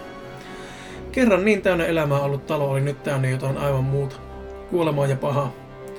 Kuljin pihatien ja näin edessäni sammaleisen kaivon. Tänään sieltä ei vilkutettu. Astelin kaksi kiviporasta ja etsin avaimeni. Tajusin juoneni enemmän kuin mitä olisi pitänyt. Avain kääntyi ruosteisessa lukossa ja vedin syvään henkeä. Napsautin nopeasti valot päälle ja kuulin juoksevat askeleet olohuoneesta. Normaalisti joku olisi soittanut poliisit paikalle, mutta en minä. Talon ollessa tyhjillään arimmatkin vieraat uskaltautuivat alakertaan, mutta karkasivat jonkun tullessa. Potkin kengät jalastani ja otin tukea seinästä. Huokaisin kääntyessäni huoneeseeni päin. Katsoin vain omia jalkojani, etteivät vieraat säikäyttäisi minua. Laahustin kohti sänkyäni ja istuin sen reunalle. Humalaiset aivoni vaipuivat hämärään tilaan, unen ja valveen rajamaille. En halunnut nukkua, vaikka väsymys painoi niskojani alaspäin. Minua pelotti, turhautti ja raivostutti. Olin elänyt talossa, jota minun tulisi kutsua kodikseni, mutta siltä se ei ollut ikinä tuntunut. Paha oloni ruokki talon levottomuutta, ja tuo levottomuus ruokki minun pahaa oloani. Roikotin päätäni lattiaa kohti, ja sitten näin ne. Tunsin ne. Puisen lattian narahdus havahdutti minut unen ja valveen maailmasta, ja katsoin valppain silmin lattiaan. Jalkoja, sumua ja hahmoja. En liikkunut, koska minulla ei ollut voimia siihen. Tunsin niiden pilkkaavan minua. Ne pitivät minua heikkona. Ympärilleni väreili vastenmielinen ilmapiiri. Mietin hetken, mitä tapahtuisi, jos vain antaisin niiden saada minut. Valkea mies olisi varmasti iloinen saadessaan vanhan ystävänsä takaisin. Mutta minkälainen ystävä piinaa toista 15 vuotta välittämättä tämän aiheuttamista seurauksista? Silmissäni sumeni taas, kun tunsin pelkoni väistyvän. Pelkoni korvaantui kiukulla. Tärineni korvaantui raivolla. Suonissani virtasi kosto. Nousin sängyltäni täynnä vihaa. Kohotin katseni pimeyteen ja huusin. Huusin niin rajusti, että tunsin keuhkojeni pettävän. Avasin ikkunan toisen ja etenin tömistellen olohuoneeseen. Avasin jokaisen ikkunan, joka tielleni sattui, ja paiskoin ovia auki. Pääsin keittiön repien tilan jakajia mennessäni. Avasin ovet asumattoman tilaan ja kiljuin kurkku suorana, että nyt on vieraiden aika lähteä. Päädyin rappusten alapäähän ja nappasin laudanpätkän lattialta mukaani. Olin saanut tarpeekseni, nyt piinalleni oli tultava päätös. Askeleeni toimivat sotarumpuna, kun etenin nuo punaiset rappuset. Ilma oli painavaa ja vaikeaa hengittää. Kuiskaukset voimistuivat ja peitin korvani. Päästessäni ensimmäisen huoneeseen aloin huutaa jälleen. Tämä on minun kotini, tämä on minun elämäni, Te olette kuolleet, mutta minä vielä hengitän. Vuosien pöly syöksähteli ilmaan, kun heittelin tavaroita, revin ikkunat auki ja annoin viileän kesäilman päästä sisään. Toistelin sanoja juosten huoneessa, iskien laudanpalalla kaikkea mitä näin. Katkerat kyynelet putoilivat lattialle merkatessani tietä yläkerrassa. Mitä enemmän huidoin, sumu väistyi. Mitä enemmän huusin, minä puhdistauduin. Rikoin paljon asioita tuona iltana, mutta suurin niistä oli yläkerran koskemattomuus. Se kuului nyt minulle. Lopuksi itkin uupuneena lattialla, paukuttaen laudanpatkilla puista pintaa. Tuijotin laudan kärkeä nyhkyttäen. Olin tehnyt voitavani, mutta oliko se tarpeeksi? Halusin vain nukahtaa. Maatessani siinä miettien kohtaloani silmäluomeni lipuivat kiinni. Silmäkulmassani vilahti jotain valkeaa, ennen kuin uni ehti kapaloida minut syleilynsä. Vieraat. Pakkasin viimeisen muuttolaatikon. Laitoin sen päälle teippiä ja huokasin syvään. Vieraat olivat kadonneet pari vuotta sitten tuon kohtalokkaan yön jälkeen. Joitain kohtaamisia valkea miehen kanssa oli ollut, mutta yleinen vaikea ilmapiiri oli ottanut väistyäkseen. Näin yhä painejaisia, mutta en niin usein.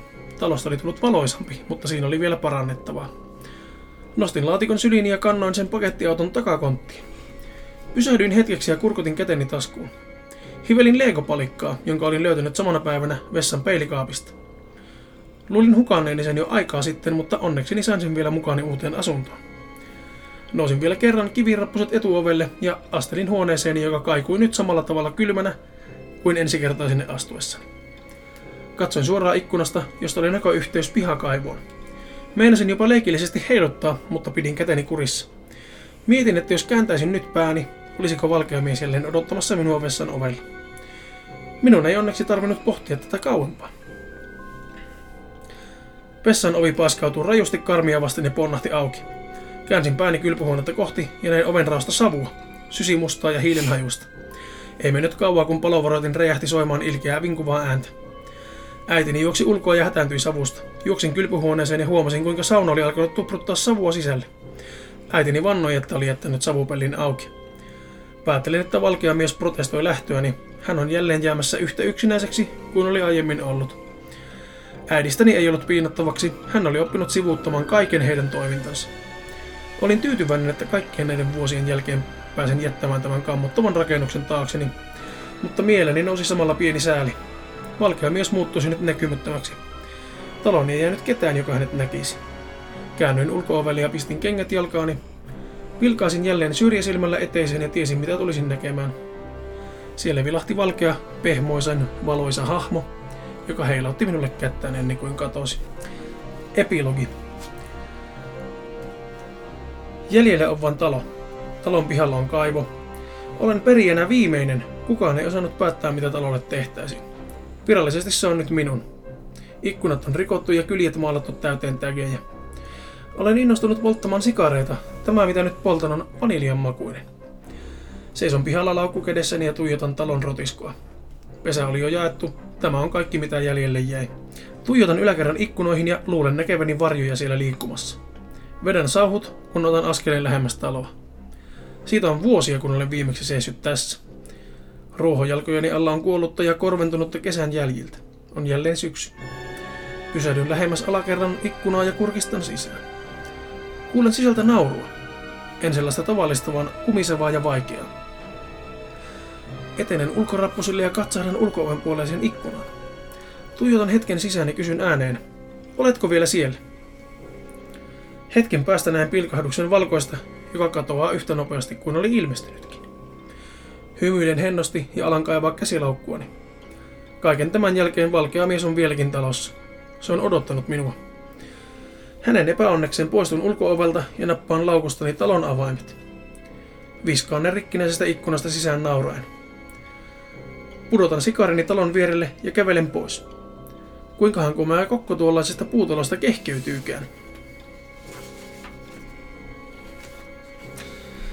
Loppusanat. Voin, en niinkään ilokseni sanoa, että tämän tarinan päähenkilö ja tapahtumat ovat tosia. Tarina on tuotettu erään henkilön kokemuksien pohjalta, joka oli valmis jakamaan tarinansa oikeassa kummitustalossa elämisestä. Epilogi on ainoa mielikuvituksen tuote, mikä tästä tarinasta löytyy. Tarina tähän asti on se, että keskusteluyhteyksien auetessa myös talossa asuneet sisaret ja vanhemmat tunnustavat nähneensä ja kokeneensa asioita talossa. Muitakin sisaria olivat piinanneet unet entisistä asukkaista ja talon emäntä kertoo myös kokeneensa estyneitä energioita. En ja enempää tietoa talosta yksityisen, yksityisyyden suojan vuoksi, mutta olen myös itse vierailut siellä. Voin sanoa, että yläkerta oli asuttu, vaikkei niinkään elävien osalta. Rakkain terveisin keskushenkilö. Huhhuh. Semmonen Se oli kyllä niinku- sieltä. Se oli osaltaan kyllä surullinen, mutta oli sekin niinku kyllä... Huh. Kyllä meni, kyllä meni niinku kaikki mahdollisen tunteiden vuorossa on, niin, yhdellä kertaa. on. Ja se on, samaan aikaan tulee niinku oikeasti, oikeasti niinku vaikea. Vaikea lukita. Tuli semmoinen vähän vaikea olo tuosta, varsinkin kun Joo. mä tiesin jo etukäteen, olin lukenut sen, että se on niinku tosi tapahtumiin perustuva. Aamulla normaalisti valmiutus... Anteeksi. Nyt meillä on tässä Kiian tarina. Viisi kappaletta kirjaa. Äh, viisi kappaletta Kiian tarinoita, joka, jotka lähtee näin. Olin aamulla normaalisti valmistautumassa peilini edessä, mutta jokin oli oudosti. Tuijotin peilikuvaani ja peilistä katsoi takaisin minun näköiseni ihminen, mutta se en ollut minä. Tuntuu kuin jokin olisi katsonut tuntematonta ihmistä suoraan silmiin. Tein ilmeitä ja asentoja peilin edessä. Peilikuva matki niitä kaikkia. Mutta tiesin, että jokin oli vinosti. Käännyin. Kuulin, kun peili alkoi pirstaloitua palaseksi. Yritin paeta, mutta en kyennyt liikkumaan. Peili särkyi sirpaleiksi. Sieltä ryömi kammottavan näköinen olento, jolla ei ollut kasvoja. Se oli epämuodostunut ja limainen. Tunsin sen läsnäolon ja hengityksen aivan selkäni takana. Olento otti paikan, paikkani kehostani. Vähäksi aikaa kaikki pimeeni, mutta sitten tajusin sen. Olin peilissä. Tuijotin rikkoutuneen peilin pirstaleista itseäni, mutta sen ollut minä. Huusin, mutta kukaan ei kuullut. Kukaan ei tulisi tietämään, miten pääsisin pois täältä. Se oli ensimmäinen. Semmonen eka tarina sieltä. Ja seuraava lähtee näin. Olin menossa nukkumaan yöllä noin puoli kahden aikoihin. Tein iltatoimet ja kaivauduin lämpimään peito, peittoni alle. Ja koska olin tosi väsynyt rankan päivän jälkeen, nukahdin melkeinpä heti. Hetken päästä kuitenkin silmäni revähtivät auki, mutta tiesin, että olin unessa. Koska ympäristö vaikutti omituiselta, ja opin pari vuotta sitten tunnistamaan todellisuustestien avulla, olinko unessa vaiko en. Katselin ympärilleni ja huomasin olevani metsikössä, jossa oli todella sumuista. Pystyin erottamaan kauempaa kirkkoa ympäröivän hautausmaan. Kävelin hitain askelin kirkkoa kohti sumuussa. Minulla oli todella outo fiilis. Mutta koska tiesin, että olin unessa, tiesin, että minulla ei ole mitään hätää. Lähestyin hautuumaan portteja ja avasin raallaan olevan portin oven. Ja siitä sisään. En ollut ko- koskaan nähnyt tällaista unta, vaikka näin yleensä paljon outoja unia.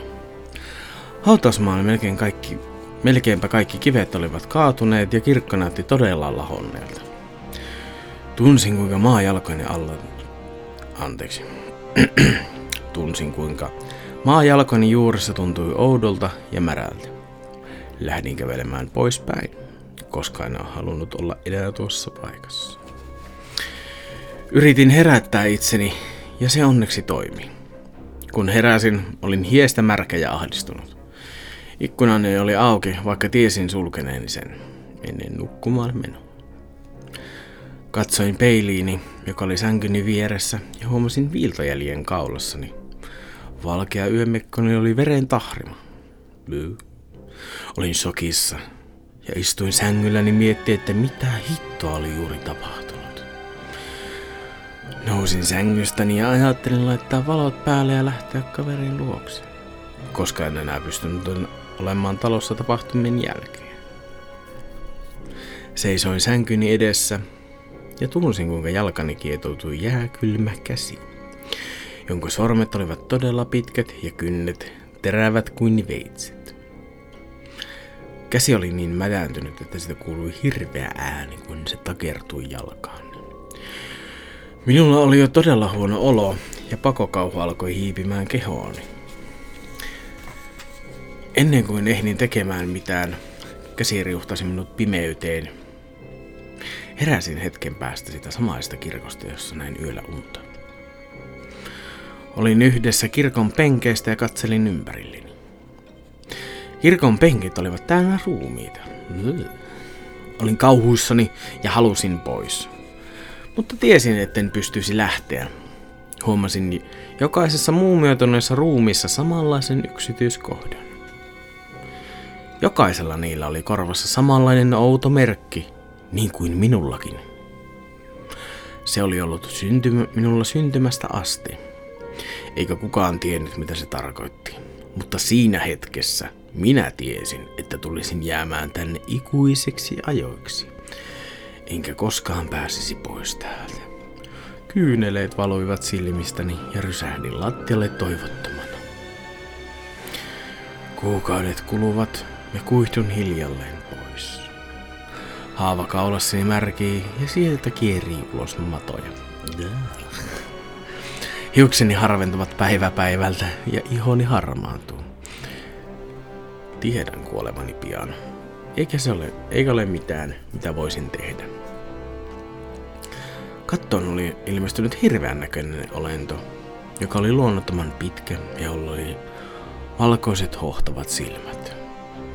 Suu on ummeltu, ummeltu umpeen ja tikeistä valuu verta.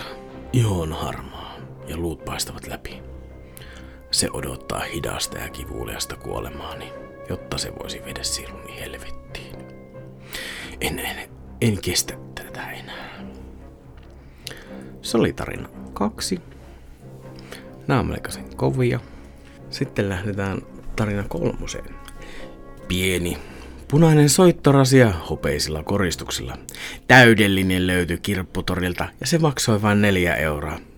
Olin todella innoissani löydystäni. Löydystä. Tosin minulla on vähän painostava tunne rinnassa.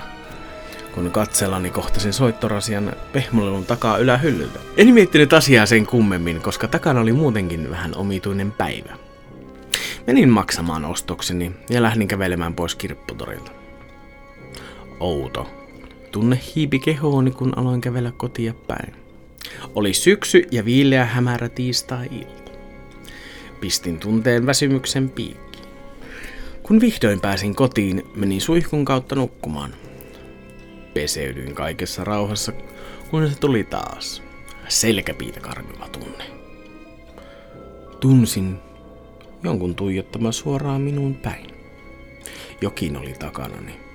Vannon tuntevani sen pistävän katseen selässäni. Olin silmät kiinni ja samppoot oli vielä hiuksissani, joten peseydyin äkkiä ja avasin silmäni.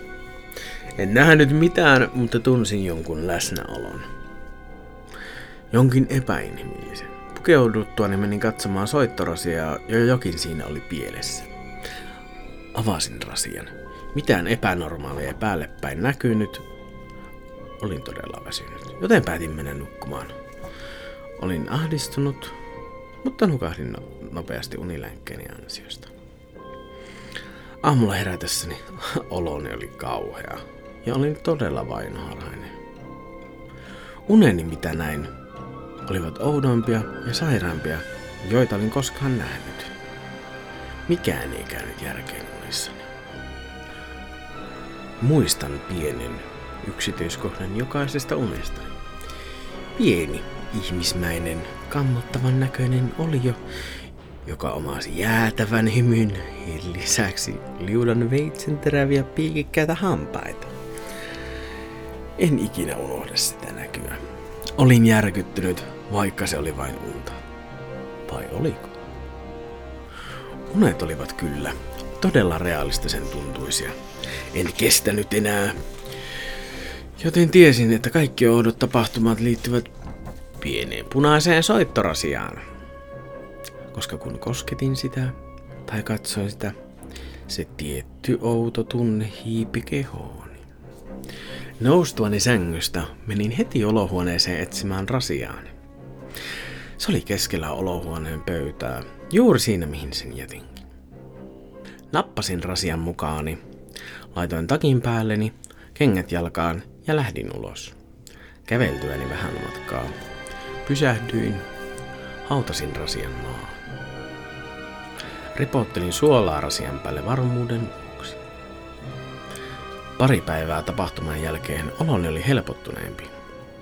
En ole enää kokenut ahdistavia asioita, en nähnyt enää outoja unia, mutta joskus tuijotus.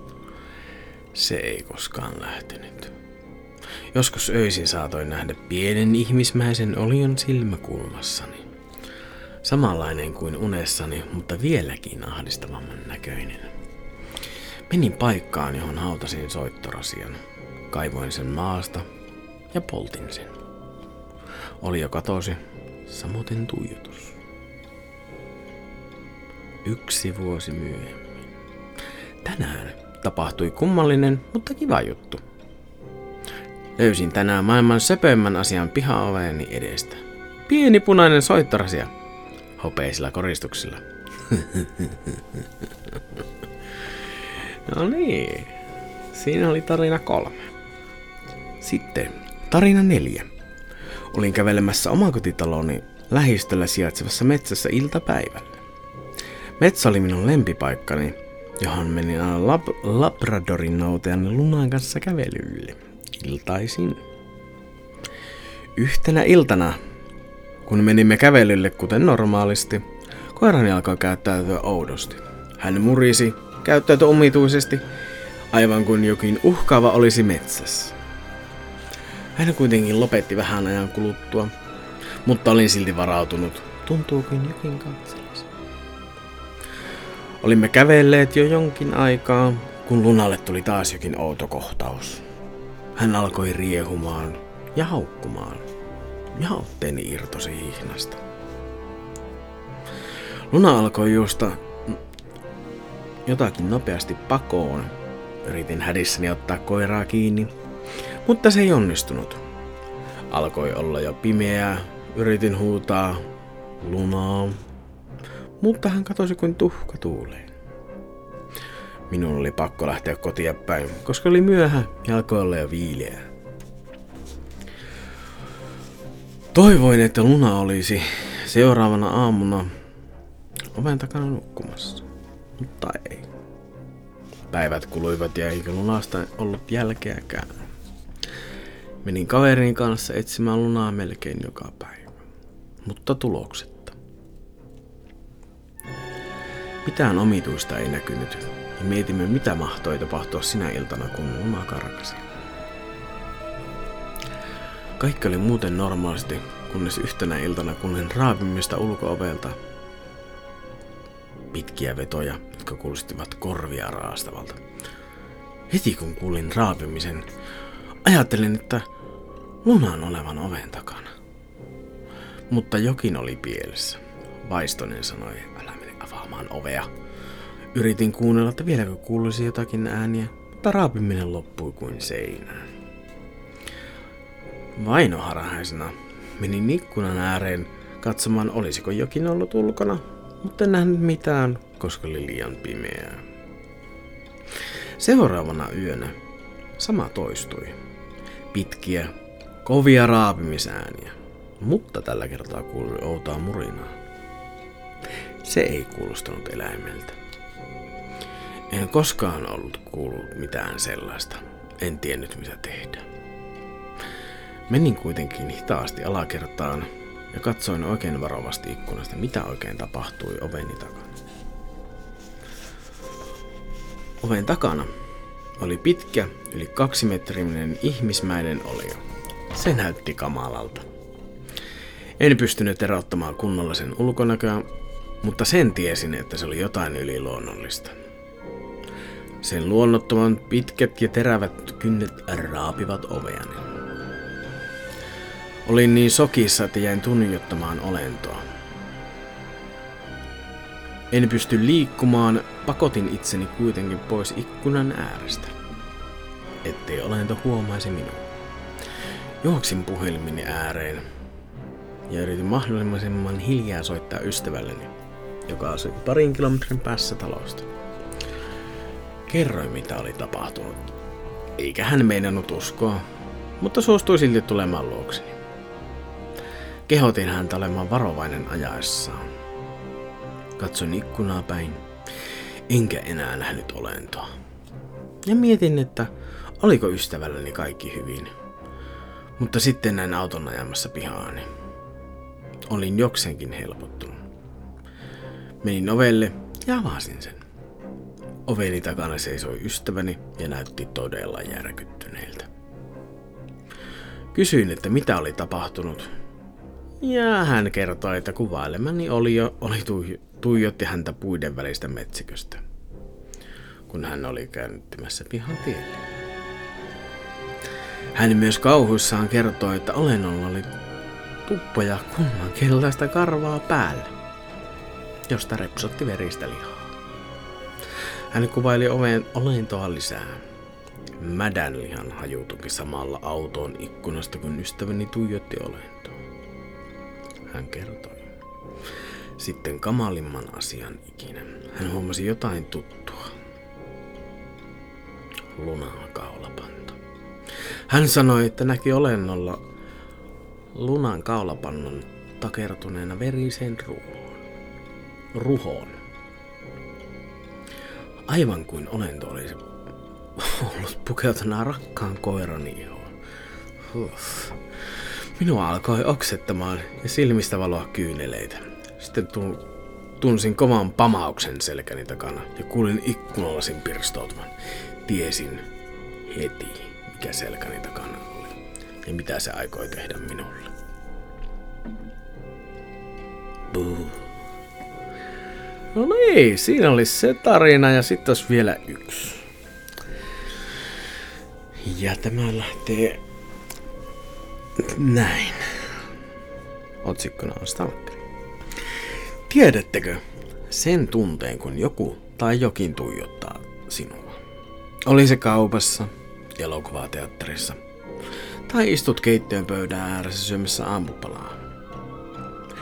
Se pistävän, se pistävä tunne takanasi tuntuu ahdistavalta ja epämukavalta. Mutta sitten kun et enää tunne tuijotusta, olosi helpottuu. Kuitenkin se jokin siellä silti jossain tarkkailemassa sinua, vaikka et huomaisikaan sitä. Käyt kaupassa, se on hyllyjen välissä ja katselee jokaista liikettäsi. Istut sohvalla illalla ja verhosi on hieman raava. Sen punaiset silmät tuijottavat sinua kohti verhojen raosta. Kannattaa siis sulkea verhot visuusti kiinni ennen kuin alat vaikka nukkumaan. Sillä ei ole kuitenkaan merkitystä, koska se keksii kyllä keinon, miten päästä tarkkailemaan sinua. Se keksii aina keinon, etkä pääsisi ikinä eroon siitä. Mitä, mistä sinä tietäisitkään, että vaikka ei tällä hetkellä kattoserajassa punaisevat silmät olisivat suoraan porautuneena taaksesi, et vain ole tietoinen asiasta. Oli semmoinen tarina se. Kiitoksia Kiia. Kiia oli näiden viiden tarinan kirjoittaja siis. Muistakaa sitten sen kirjoittajan nimimerkki, jota haluatte äänestää, niin siksi me sanotaan ennen ja jälkeen se nimimerkki, että varmasti muistatte. Sitten olisi vuorossa viimeisenä, mutta ei missään nimessä vähäisimpänä. Mr. Makko 102 vai 102, miten se nyt ikinä haluaa sanoa, tarina. Ja tuota, me varoitettiin silloin jakso alussa, että täällä on yksi todella pitkä tarina. Se on nimittäin tässä. Se todella pitkä tarina. Että kannattaa tuota, että laittaa jos kulkeet nyt... päähän ja silmät kiinni. Ja... Että jos nyt meidän tehdä jotakin tässä aikana, niin jos kuuntelet kaiuttamista tai muista, niin käy nyt vessassa.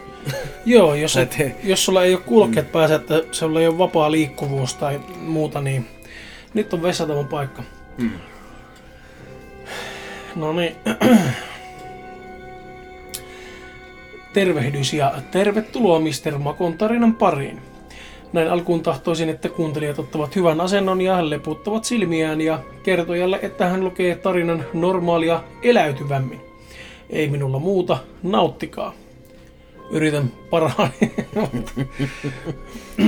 no niin. Nimeni on Milo ja tämä on tarinani. Kaikki alkoi siitä, kun eräänä päivänä olin matkalla kotiini kaverini Laurin luota. Lauri on katsokas erittäin sairas poika.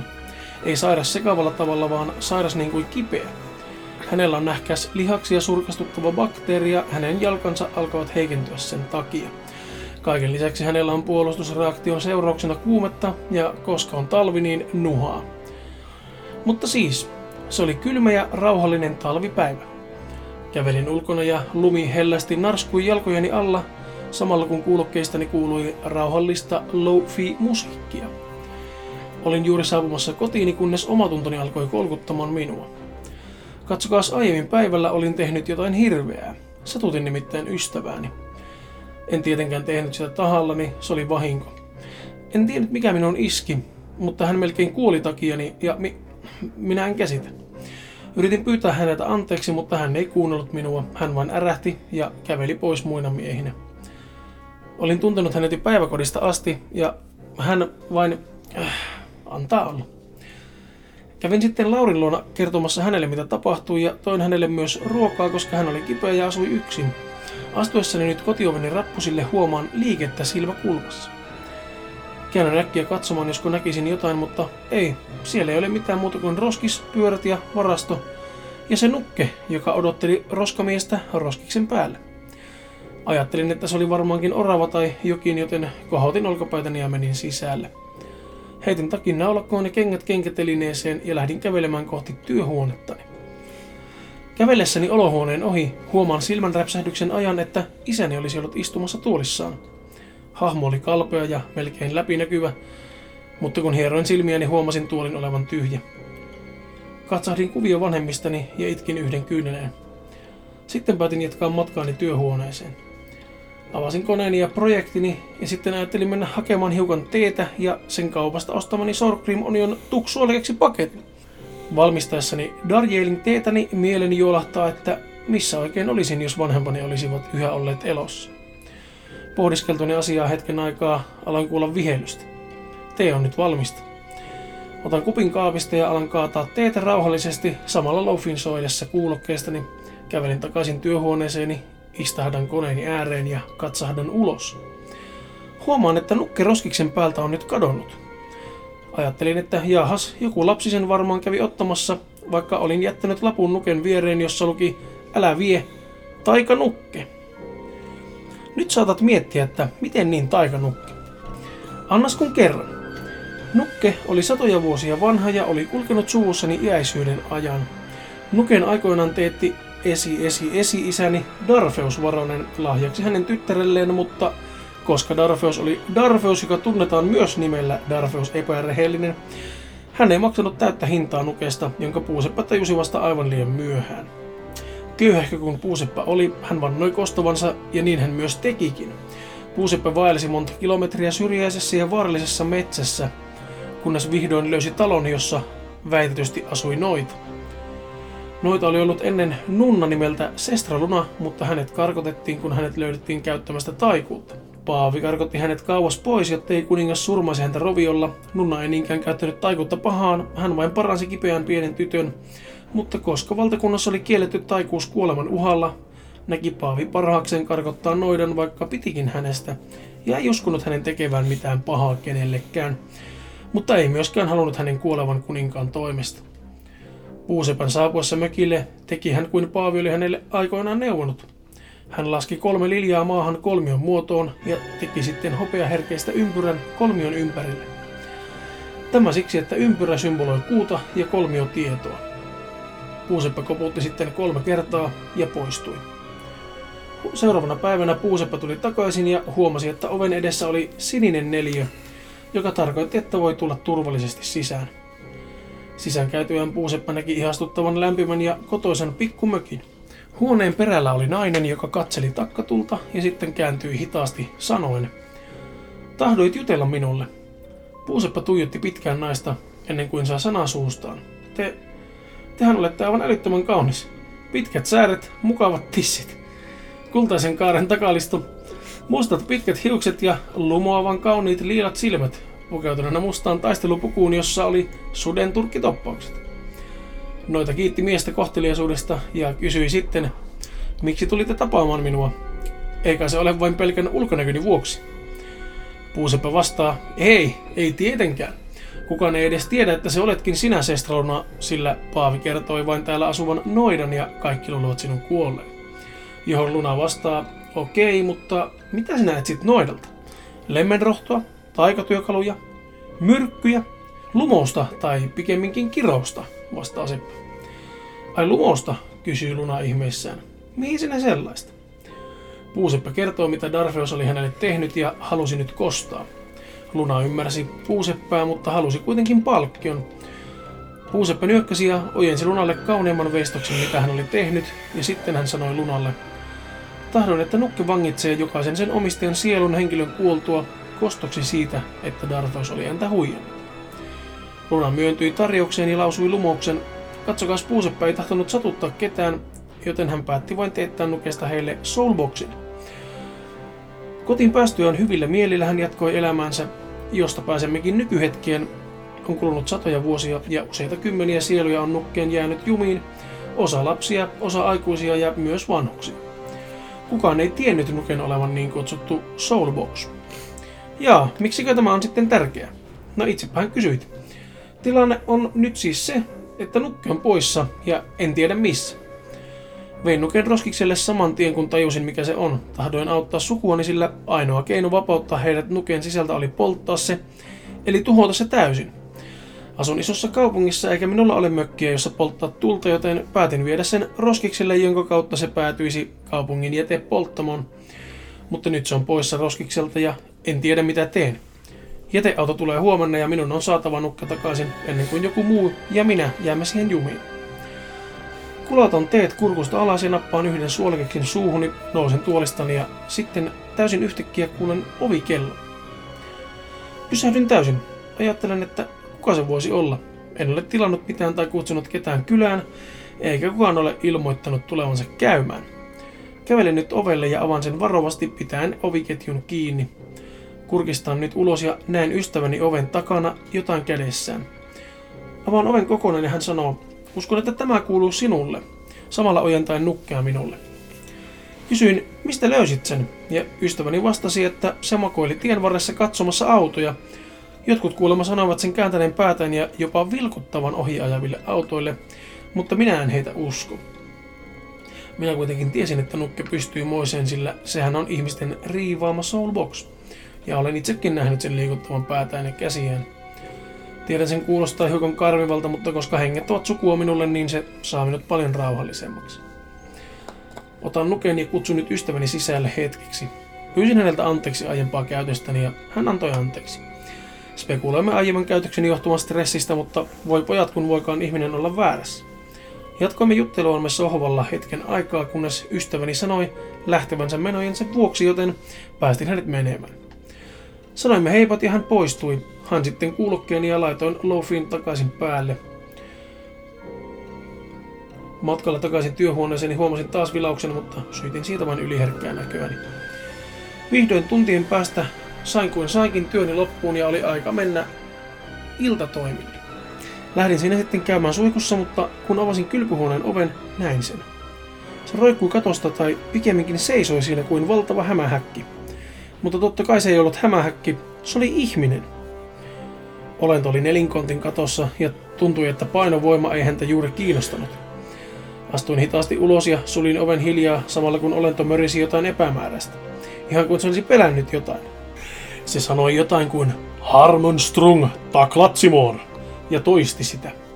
En vielä silloin tiennyt, mitä se tarkoitti, enkä kyllä hirveästi välittänytkään. Sen sanat jäivät silti mieleeni. Nyt kumminkin kylpyhuoneessani oli joku olento, ja en tiennyt mitä tehdä. Joten päätin soittaa paikalliselle Paaville, että tulisi siunaamaan kyseisen huoneen. Kului kymmenen minuuttia ja Paavi saapui kuitenkin, kun menimme kylpyhuoneen kohdalle ja rautimme ovea. Olento ei enää ollut siellä. Kuitenkin pyysin Paavia lausumaan siunauksen, että mikä se ikinä olisikaan ei palaisi, Paavi teki työtä käskettyä ja poistui sitten. Rahoittelin hetken itseäni ja sanoin, ehkä se oli vain mielikuvitustani, ja voi veljet kun olisi ollutkin. Loppuilta menin rauhallisesti ja menin nukkumaan. Kuitenkin tätä ei kestänyt liian kauan. Heräsin yöllä siihen, kuin joku olisi koputtanut ikkunaani. Rautin silmiäni ja katselin ensin kelloa ja sitten ikkunaa. Vaikka selekkaihtimet olivat kiinni, pystyin katulampujen ansiosta erottamaan selkeästi hahmon. Se oli omituinen, ikään kuin vääristynyt ja sillä oli jokin uloke päässään ja vartalo oli todella kapea. Sen kädet olivat lyhyet, mutta paksut ja sen pää muistutti perunaa. Mutta sen jalat olivat varmaan hirveämmät, sillä ne olivat erittäin laahat ja ne taittuivat aivan luonnottomista kohdista. Oliolla oli erittäin pitkät sormet ja kädessä sillä oli jotain, joka muistutti nukkea. Se oli niin lähellä, että voin kuulla sen vaikeroinnin. Sydämeni pysähtyi, kun se liikahti, mutta sitten kuulin taas ne sanat. Harmenstrung, taklatsimor. Pyörryin kauhusta. Loppuyö meni rauhallisesti. Yllättäen, jos, jos pyörtyy, niin se on hyvin, on hyvin rauhallista se. Aamulla heräsin kaihtimien välistä tulevan auringon valoon. Nousin rauhassa ylös sängystäni, kunnes jokin tarttui jalkaani. Se oli käsi, todella kylmä sellainen. Otin seinältä sänkyni yllä olevan katanani ja aloin huitoa kättä sille. Sain tehtyä siihen syvän viilon ja käsi päästi irti. Sitten sänkyni alta kuului sanat, olivat oikeassa. Sitten kuului matalataajuinen tasainen pitkähkö tuulen vihellys, lattialla kävi viima ja puff, se loppui kuin seinä. Kurkistin nopeasti sänkyni alle miekka rinnallani, mutta se oli nyt tyhjä. Mietin, että nyt on kyllä saatava jotain rauhoittavaa, joten menin keittämään lehmuksen koteet. Keitin sen, laitoin sen termariin, heitin takin niskaan, kengät jalkaan ja lähdin kohti kipeää kaveriani Alberttia. Matkalla sinne laitoin taas kuulokkeet päähän ja loufin soimaan. Kävellessäni viileässä kauniissa talviaamussa lumen hellästi narskuessa turvakenkieni alla ja aamuauringon tuodessa uutta toivoa tälle päivälle. Nautin kävelystäni ja se rupeaa jopa rauhoittamaan minua, kunnes huomaan taas sen vilahduksen. Sellaisen mustan nopean vilahduksen, kyllä sinä tiedät mistä puhun. Käännän jälleen päätäni enkä näe mitään tavallisesta poikkeavaa. Mutta sitten huomaan sen. Se nukki. Juuri se nukke, jonka kaverini minulle eilen toi, istui nyt kaupan edessä pyörätelinen päällä. Ajattelin, että mitähän vittua ja nappasin sen mukaani. Kului hetki ja jatkoin matkaani, kunnes nukke yhtäkkiä alkoi kuristamaan minua ja happi se loppua. Mutta onneksi sain juuri ja juuri kiinni sen puisista käsistä ja ajattelin, että tämä loppuu nyt tähän. Otin muovipussia taskustani ja laitoin nuken niiden sisälle ja sidoin ne tiukasti kiinni. Menin kauppaan ja kävin ostamassa sieltä kaverin ruuat itselleni purtavaa ja tulitikkuaskin sekä sytytysnestettä. En enää välittänyt joudunko ongelmiin tulen polttamisen takia kaupungissa, se nukke oli tuhottava keinolla millä hyvänsä. Kävelin ulos kaupasta ja menin syrjäiselle kujalle. Heitin muovipussin maahan ja ruikkasin sytytysnestettä päälle. Sytytin tulitikun ja heitin sen pussien päälle. Täytyy toki yrittää muutaman kerran, kun tulitikut sammahteli ilmassa, mutta lopulta onnistuin ja koko paska roihahti liekkeihin. Hetken se paloi ja sitten siitä alkoi tulla turkoosia valoa. Sielut olivat vihdoin vapaita lähtemään. Katselin, kun ne nousivat ylös ja hymyilin. Olin vihdoin murtanut sukuani piinanneen lumouksen ja he olivat vapaita lähtemään niin kuin minäkin sitten aikanani. Yhden pienen tytön sielu pysähtyi hetkeksi katsomaan minua, hymyili ja sanoi sitten kiitos. Nyökkäsin ja sielu jatkoi matkaansa. Kaikkien sukulaisteni sielujen seasta löytyi kuitenkin yksi tummanpunainen sielu. Hänen sielunsa oli tahriintunut verellä ja vihalla. En tiennyt kuka hän oli, joten lausuin nopeasti rauhan rukouksen hänelle, ettei hänestä tulisi räyhän henkeä, ja veikkaanpa, että hän oli se henki, joka koitti kuristaa minut nukella. Nyt kun pääsin vihdoin nukesta, nappasin pari juoksuaskelta ja lähdin hipsimään takaisin kohti kaverini taloa ennen kuin kukaan huomasi mitä olin tehnyt kujalla. Vihdoin saavuttua kaverini talolle koputan oveen, jolloin hän huutaa, tuu sisään vaan se on auki. Vastaan, ok, ja kävelen sisälle. Laitan ostoskassit keittiön pöydälle ja käyn laittamassa takin ja kengät eteisiin. Sitten kävelen olohuonetta kohti, missä kaverini makaa sohvalla katsoen prätkähiiri. Ja tervehdin häntä. Hän vastaa tervehtimällä minua takaisin ja kysyy, miten aamuni on mennyt. Vastasin, että kuule, et usko vaikka kertoisinkin, johon kaverini tokaisee, try me bitch. Sitten selitän kaverille, mitä minulle oli tapahtunut. ja toden totta hän ei mennyt pysyä nahoissaan, vaan pakeni peittonsa alle ja vaati laittamaan kaikki ovet ja ikkunat lukkoon ja runsaasti valoja päälle. Sanoin, rauhoitus nyt vähän, ne henget on mennyt. Katsokas, hän on hiukan säikky, mutta silti ihan hyvä kaveri. Sanon hänelle, että ruoka on pian valmista, minun täytyy vain käydä kipaisemassa kaupasta hakemassa unohtunut raaka-aine, ja niin minä teinkin. Heitin takin niskaan ja lähdin jälleen rauhallinen tuulenvire puhalsi läpi housujeni hivellen kevyesti jalkojani samalla kutkutellen persettäni, ja alla oleva lumi kevyesti narisi samalla. Olin jo melkein kaupalla, kunnes huomasin sen. Taas se vilahdus. Mikä se oikein oli? Se mikä olikaan oli seurannut minua nyt jo yli päivänä ja ajattelin, että kaikki ne tapahtumat saivat sen aikaan. Mutta voi kun olisin vain tiennyt. Kävelin nyt kauppaan, joka on liki täysin tyhjä muutamaa myyjää ja vanhosta lukuun ottamatta. Kävellessäni virvokejuoma-osaston ohi huomaan taas vilahduksen kulman takana käytävällä kuusi. Juoksen sinne ja käännyn katsomaan. Paha virhe. Siellä seisoo niin kutsuttu Shadowman. Te ketkä ette tiedä kuka on Shadowman, ettekä ole törmänneet hänen missään, olette onnekkaita. Shadowmanilla on pitkä historia, mutta lyhykäisyydessään hän on se henkilö, joka luo niin kutsuttuja varjo-olentoja. Käännön äkkiä pois, mutta on jo liian myöhäistä. Hän tiesi jo läsnäolostani. Kysyin, kysyin, mitä hän oikein halusi, johon hän sanoi, onko se totta, tämäkö on se tyyppi, josta hän puhui. Hyhy, tämäkö? Oletko nyt aivan varma? Hyvä on. Hei poika, sinä tulet nyt mukaan. Johon minä sanon, juu, enpä taida, mutta kiitos tarjouksesta. Sitten Sodoman suuttui... Sitten Sodoman suuttui ja isoksi muuttui samalla ärähtäen. Ah, perkele! Hänen silmänsä alkoivat hohtaa vihasta, ja juuri kun hän oli hyökkäämässä kimppuuni, niin vanha rouva nappasi minua olkapäästä kiinni ja kysyi, voisitko ojentaa minulle tuon ylähyllyllä olevan suolakurkkupurkin? Hengähdin säikähdyksestä ja mummo kysyi, oletko ok? Johon vastasin, häh, joo, totta kai. Samalla ojentaen hänelle suolakurkkupurkin. Tuo vanhus ei tiedäkään juuri mitä teki. Hän pelasti minut Shadowmanin kynsistä.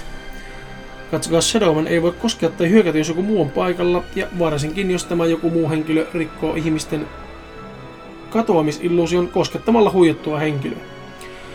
Anyways, maksan sitten ostokseni ja lähden pikimmiten takaisin Laurin luokse. Siinä kun kiireessäni juoksen ennen kuin törmään jälleen uuteen mörköön, niin törmäänkin naisen. Juoksin suoraan naista päin ja tömähdin pyllylleni maahan. Ajattelin, kiva, nyt on sitten persemärkä. Samalla kun pyysin anteeksi naisen. Nainen katsoi minua hetken ja minä katsoin häntä. Jumalauta hän oli kaunis. Suorastaan luonnottoman kaunis. Jotenkin kuitenkin tuntui siltä, että tuntisin hänet, vaikka en kyllä muista nähneeni häntä. Nainen kehotti olemaan varovaisempi ensi kerralla ja katsomaan eteeni samalla kun juoksin. Sanoin vain aivan anteeksi vielä kerran holtittomuuteni ja kävelin sitten pois. Päästöni Laurin luokse hän sanoi, että kylläpä sinulla kesti. Sanoin, että matkaan tuli muutama mutka ja kommelus, mutta pääasia, että olen nyt täällä. Valmistin ruoan loppuun ja autoin sitten Laurin istualteen ja tulin syömään hänen kanssaan olohuoneeseen. Kysyin, mikä vointi, tepsikö lääke.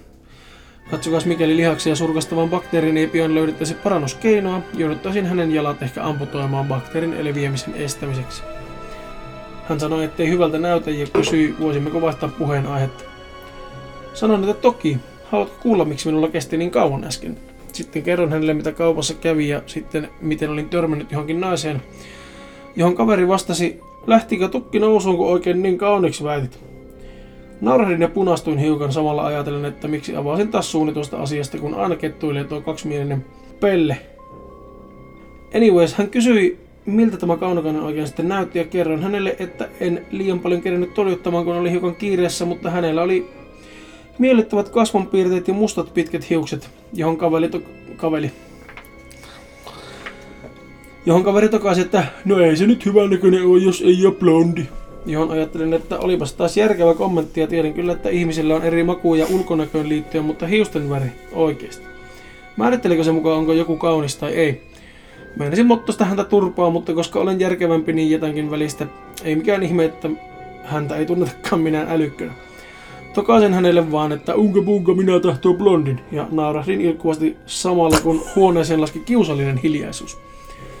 Hetki kului ja syötyäni nousin ja sanoin, että ole hyvä ja lähden nyt jatkamaan matkaani. Soita, jos tarvit jotain. Hän nyökkäsi ja sitten lähdin. Olin tällä kertaa matkalla postiin, kunnes kuulin tutun äänen. Se oli ystäväni Gabriel, joka halusi puhua kanssani. Sanoin okei, okay, käyhän se, ja kävimme postissa ja lähdimme sitten kahveille. Hän nosti kaksi kahvikupillista ja joi niistä toisen tyhjäksi ja antoi sen minulle. Katsokaa, tässä vaiheessa tulee esiin se termospullo, jonka olin silloin aiemmin aamulla täyttänyt ja mikä parasta, tee oli yhä lämmintä. Ostimme myös toki muutaman pullan, mutta mitäpä näistä. Yhtäkkiä näin taas vilauksen ja mietin, että oliko se rekka vai taasko jotain kummaa tapahtuu. Tällä kertaa se aiemmin tapaamani nainen käveli liikkeeseen sisään. Ja istui viereiseen pöytään juomaan kahviaan ja sitten kääntyi katsomaan meidän suuntaamme, missä ikkunatkin olivat. Sitten hän huomasi meidät ja hän selvästi mietti hetken, sanoisiko mitään sillä välin, kun esitimme, ettemme olisikaan huomanneet häntä.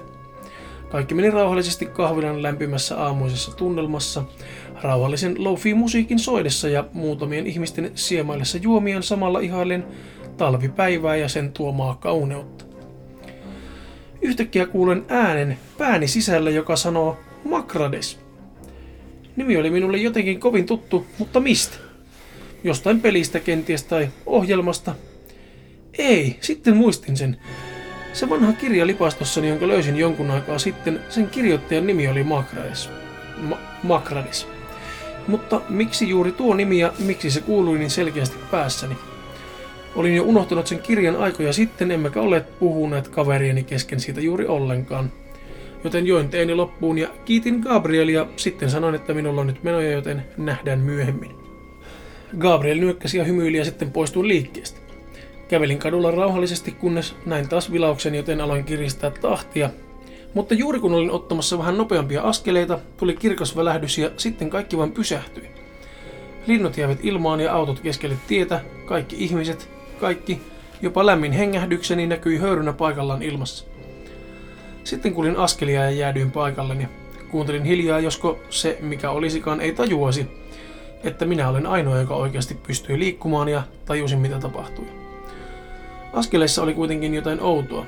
Odotin, että siellä olisi jokin uusi hirviö taas jälleen kerran ja pelkkä ajatus sai minut huonovointiseksi. Mutta kun kuuntelin tarkemmin, askeleet olivat hellävaraisia ja määrätietoisia. Hmm, kaksi jalkaa mietin. Korkeiden talvikenkien lumea hankaava kohina, luultavasti naisen kengät. Ulkopuolella oli nimittäin oltava jotain muuta kuin tekonahkaa tai oikeaa nahkaa äänestä päätellen, joten ainoa vaihtoehto oli sileä turkkimainen kangas. Askeleet jatkuvat silti ja ne hitaasti kävelivät kohti jokaista kadulla jäätynyttä ihmistä kohti. Ihan kuin se mikä olikaan etsisi jotakuta ja minulla oli paha aavistus ketään sillä en nähnyt aiemmin kenenkään muun liikkuvan kuin minun, kun katkosajassa tapahtui. Se oli nyt kohdallani aivan takanani, sillä oli pitkähkö keppi kädessä, jolla se tökki ja koputteli, testatakseen onko henkilö tajuissaan. Hän lähestyi minua takapäin, joten en heti nähnyt häntä, mutta kuulin kyllä hänet ja haistoin. Hän haisi aivan priimaloukan parfyymille. Vihdoin hän käveli eteen ja katsoi minua todella hypnoottisilla silmillään, todella hypnoottisilla liiloilla silmillä, nyt sen tajusin, hän oli se nainen, jonka olin nähnyt tänään aiemmin. Yritin parhaani mukaan pidettää henkeä, mutta parfyymin tuoksu oli liian vahva ja koska nainen oli sitä laittanut aivan liikaa. Olin miltei pyörtyä ja haukkasin reaktionomaisesti happea ja saman tien tajusin tehneeni virheen ja ajattelin vain, että shais. Ajattelin vain, että scheisse! Sitten nainen katsoi minua ja sanoi, siinähän sinä olet. Olenkin etsinyt sinua samalla tullen lähemmäksi minua. Tokaisin hiukan peloissani, mi- mi- minuako? Oletko aivan varma? Sulla taitaa olla nyt väärä henkilö. Mä en edes tiedä kuka sä olet. Älä tule lähemmäs, hirviö tai... Lauseeni jäi kesken, sillä sitten nainen sanoi. Kuules nyt herra, ei noin puhuta naisille. Häh? Tokaisin hämilleni. Vannoin, etten ollut nähnyt tätä naista ennen tätä päivää. Niin sinä aina kehoit minua, kuinka kaunis olin ja punastuit aina, kun joku luuli meitä pariksi. Siis tää? Huusin, ja samalla mietin, onko tämä joku hirviön luoma temppu saada minut helposti kiinni, samalla kun poskeni alkoivat punastua hiukan. Katso nyt itse, teit sen taas, sanoi nainen ja laittoi peilin naamani eteen. Arvasin, että se olisit sinä, välittömästi kun törmäsit minua. Äänesi oli niin rauhallinen ja tuttu, ettei sitä voi erehtyä, nainen hymyili minulle ja sanoi. ja sanoi sitten, no, joko lähdetään Makrades. Sanoin, että hetkinen, nyt Makrades, kuka Makrades? No sinä, pösily, tokaisi nainen. En nyt oikein käsitä, sanoin. Aivan, siksihän sinä et käsitä, nythän minä muistankin. Tule mukaani, niin kerron kaiken, sanoi nainen, joten lähdimme kävelylle pysähtyneessä ajassa ja nainen alkoi selittämään seuraavasti. Nimeni on Luna. Olin aikoinani Nunna ja minut tunnettiin nimellä Sestra Luna, kunnes minut karkoitettiin noituuden käyttämisestä. Mikäli kuningas olisi saanut tietää, hän olisi polttanut minut, mutta siinä sinä tuletkin kuvioihin. Sinä katsos pelastit minut, tavallaan. A minäkö pelastin sinut? Kyllä, juuri sinä, sanoi Luna.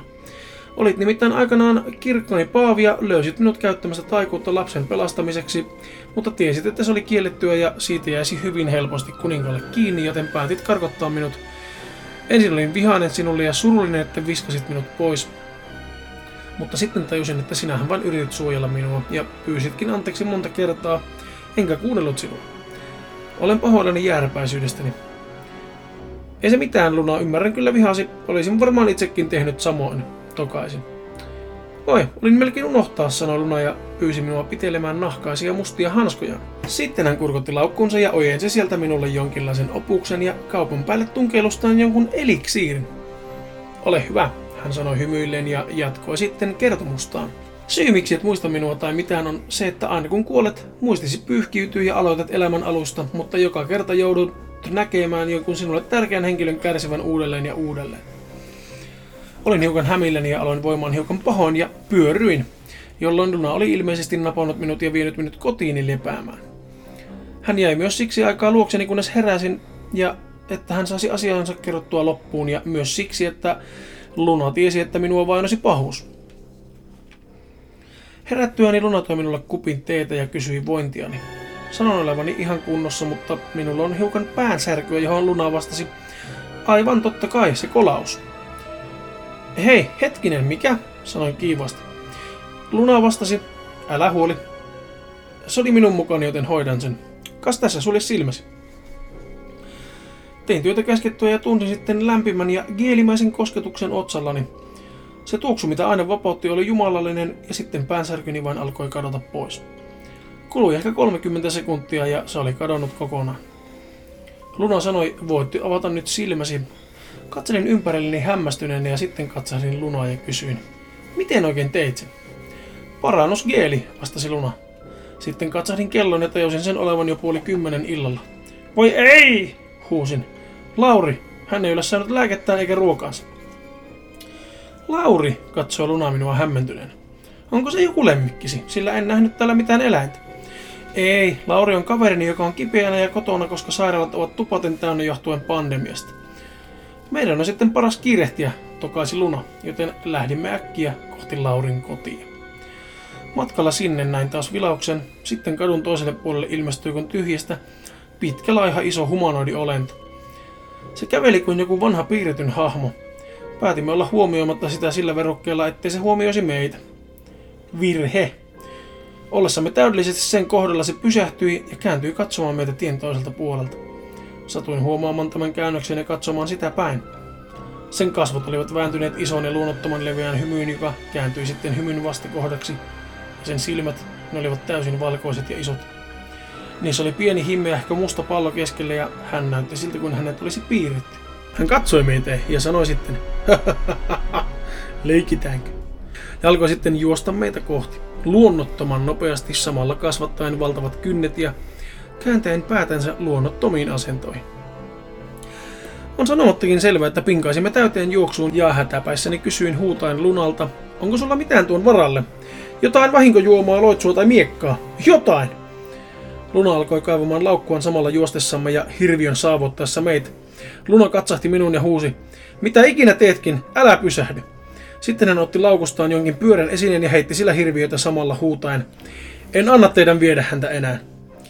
Heitto osui hirviötä naamaan ja se päästi saatanallisen rääkäishuudon samalla kun sen naama alkoi sulaa ja vääristyä. Luna huusi, yes! Ja jatkoimme ylävitosen kerran juoksua kohti Laurin kotia.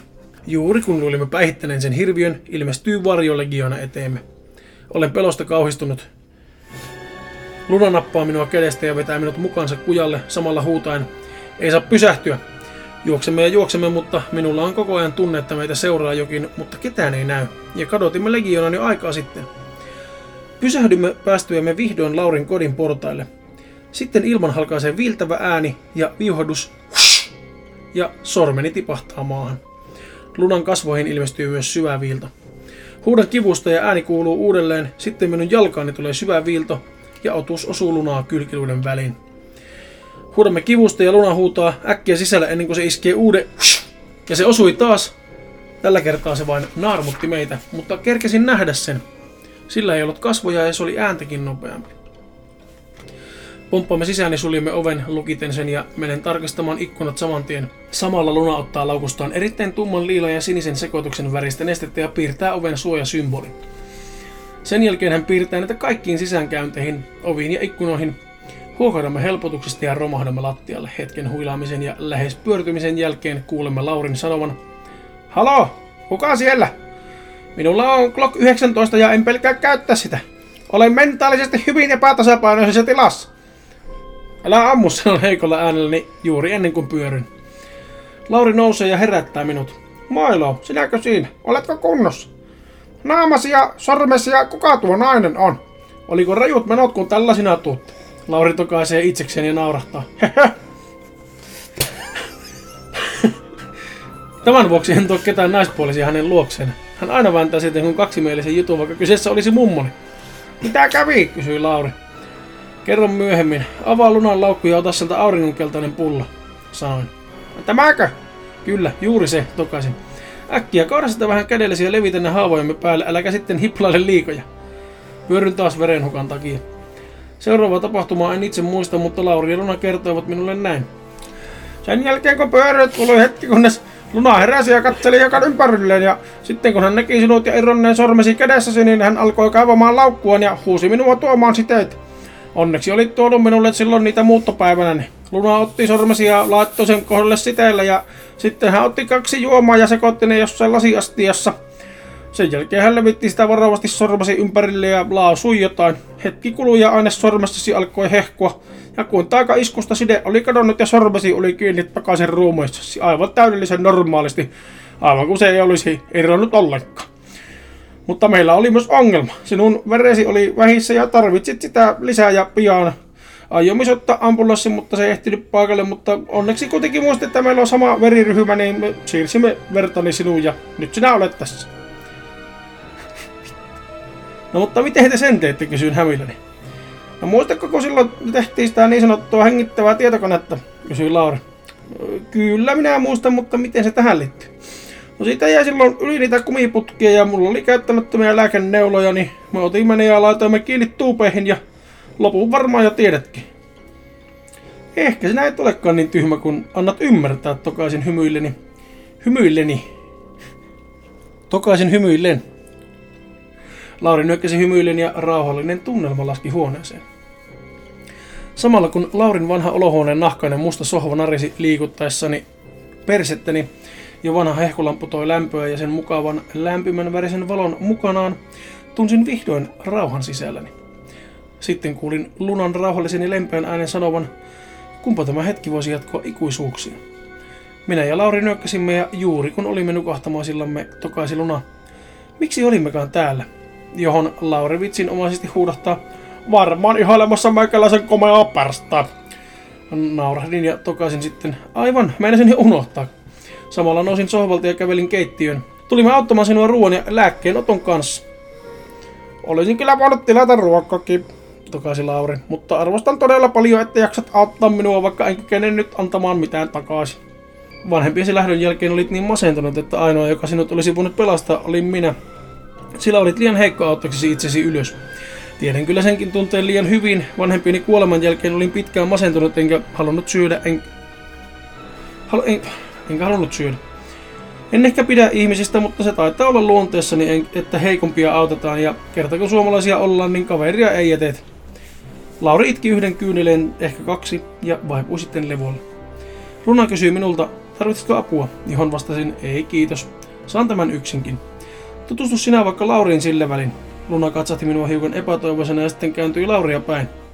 Lauri ajatteli, että nyt olisi hyvä chanssi saada joku huolehtimaan hänestä ja nosti hiukan kulmakarvoja ylös ja alas sanoi, Haluaisit olla mun hoitsu? Vink, vink. Kuuluu kova läimäys ja kykenen tuntemaan ääniaallon ja vihaisuuden ilmassa. Samalla kuului tömähdys ja Lauri makasi tajukankaalla sohvalla. Kuten voitte päätellä, Luna ei tykännyt ehdotuksesta. Hän käveli luokseni ja sanoi, miksi me autamme tuota Dorkaa ja mikä häntä oikein vaivaa. Vastaan, katsos, hänen vanhempansa eivät voineet sietää hänen jatkuvaa hoivaamistaan ja olivat loppuun kuluneita, joten he päättivät hankkia hänelle asunnon ja palkata minut hoitamaan häntä kolmen vuoden sopparilla, ja kun minulla oli rahat vähissä, suostuin. Hän ei tiedä totuutta ja se rikkoi hänet täysin, joten pyydän älä kerro hänelle sitä. Tiedän kyllä, että hän ansaitsisi kuulla kunniansa, mutta me emme ole sellaisia. Sitä paitsi soppari on jäljellä ennen tämä joulukuu ja sitten lähden, joten antaa hänen elävillä fantasioissaan, sillä se on ainoa asia, joka hänellä on. Hyvä on, mutta teen sen sinun vuoksesi enkä hänen. Vaikka hän onkin sairas, niin ei se oikeuta kohtelemaan muita noin pervolla tavalla. Olen pahoillani hänen käytöksestään, mutta mies on ollut yksin jo pitkän aikaa ja kaipaa seuraa ja ehkä jopa tyhjennystä. Sillä kaikilla muilla hänen ystävillään on nyt tyttöystävät ja työpaikat, mutta mitä hänellä on? Ei mitään, vain joku sairaus ja siinä se. Joten pyydän, älä ainakaan tapa häntä pelkästään vihaisuutisen takia tai pienen pervoilun. Eihän sitä aina tarkoitakaan, vaikka siltä vaikuttaisi. Anyways, ruoka on valmista, mutta ennen kuin herätämme Laurin, tahtoisin vielä pyytää sinulta jotain. Kuskaan Lunalle. Ja hän kuiskaa minulle takaisin. Nyökkäämme molemmat ja sitten otamme astiat valmiiksi ja valmistelemme ruoan. Luna herättää oravasti Laurin ja Lauri sanoo, Mumma, sinäkö siinä? Luna, Luna meinaa läpsyttää Lauria uudelleen, mutta saan juuri hänen kädestään kiinni ja nyökäytän, että älä. Luna vetää syvään henkeä ja lopettaa ranneliikkeensä juuri ennen kuin se oli pamauttanut, juuri ennen kuin se olisi pamauttunut Laurin takaisin nukkumatin maahan. Autan Laurin istualleen ja alamme syödä. Valmistavasi kanaketta on todella herkullista, sanoo Lauri. Kiitän ja aloin syömään sitä itsekin. Se on sulava koostumus, kevyt kermainen liemi ja pehmeähkö lempeän kanan maku hiveli makunystyröitäni ja tunsin sen lämmön. Se oli kuin raskaan työpäivän jälkeen pääsisi kotiin peiton alle lepäämään. Okei, okei, okei, stoppia. Tässä alussa luki pelottava tarina, niin missä kaikki pelko ja kauhu? Aivan, aivan hyvä lukija. Pyydän anteeksi, ajauduin hiukan sivuraiteille, mutta pääsemmekin seuraavaksi siihen. Eli kelatkaamme seuraavaan viikkoon. Nyt oli jo joulukuu ja lunta tuli taivaan täydeltä. Olin kävelemässä Lunan kanssa hakemaan läheiseltä nakkikioskilta syötävää, jota kävisimme myös viemässä Laurille. Päästöimme kiskalle kioskin myyjä Juho kysyy, mitä saisi olla. Kysyn häneltä takaisin, mitä hän ehdottaisi, johon Juho vastaa hymy herkässä. No, meillä olisi isoja lihiksiä munan kanssa tietenkin. Sitten löytyisi Raimon Rageranet surullisten nakkien kerran ja tietty klassikko, meikäläisen haisevat hodarit. No, otamme yhden kaikkia mukaan tokaisen. Juho kysyy, saisiko olla muuta, vaikkapa juotavaa. Multa löytyisi vanhaa maitoa, jotain kehtaa itse juoda tai tätä uutta sprunkkia. Kuulemma elämän eliksiiriä tai jotain.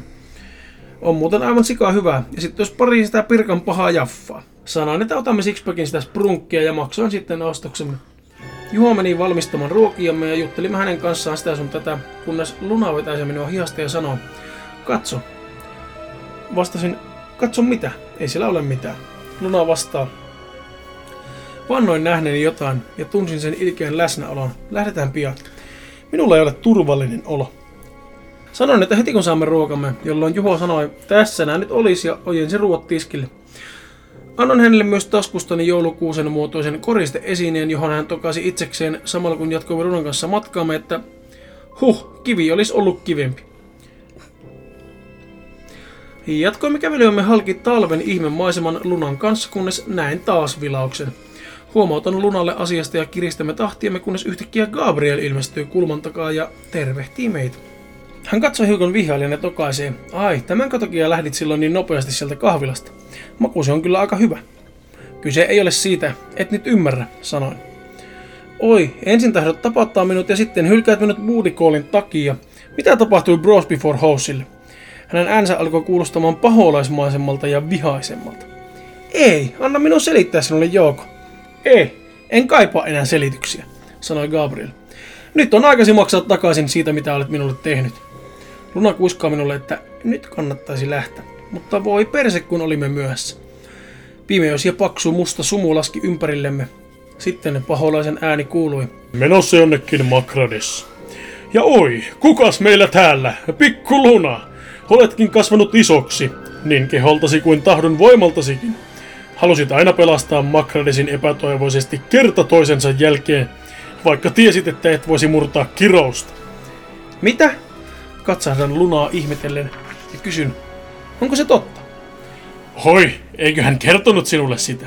Hän on aina pitänyt sinusta enemmän kuin sinä hänestä, mutta hänen herkkä sydämensä ei ole ikinä sitä kakistanut ulos. Hän ei varmaan ole kertonutkaan sinulle siitä, että hän on se, joka kirouksen sinulle on aiheuttanut. Naurai paholainen samalla lausuen kivuliaita sanoja. Ei hän ole ollenkaan niin hyvä kuin luulet, Makrades. Hänellä on synkkä menneisyys, jota et muista. Se kaikki vääryys, jota hän teki sinulle, se sattui varmasti ja paljon. Et sinä ikinä pitänytkään hänestä, olit raivona ja surullinen, ellei kuningas olisi yhtäkkiä tappanut sinua, olisit kerennyt tappaa lunan ja saamaan kostusi. Hei, älä kuuntele häntä, Milo. Alvar on läpeltään paha. Hän tahtoo vain murtaa meidät ja viedä sinut mukanaan, jotta he saisivat sen typerän portaalin toimimaan. Tipahdin polvilleni ja katsahdin heitä kyynel silmissä ja sanoin, jos se on totta mitä Alvar sanoo, niin kerro minulle edes miksi teit sen. Mitä olin muka tehnyt sinulle? Mitä muuta sinä oikein salaat minulta? Kyllä, kyllä, oi kyllä. Naurahtaa Alvar samalla minun kävellessäni pois ja kadotessani sumuun.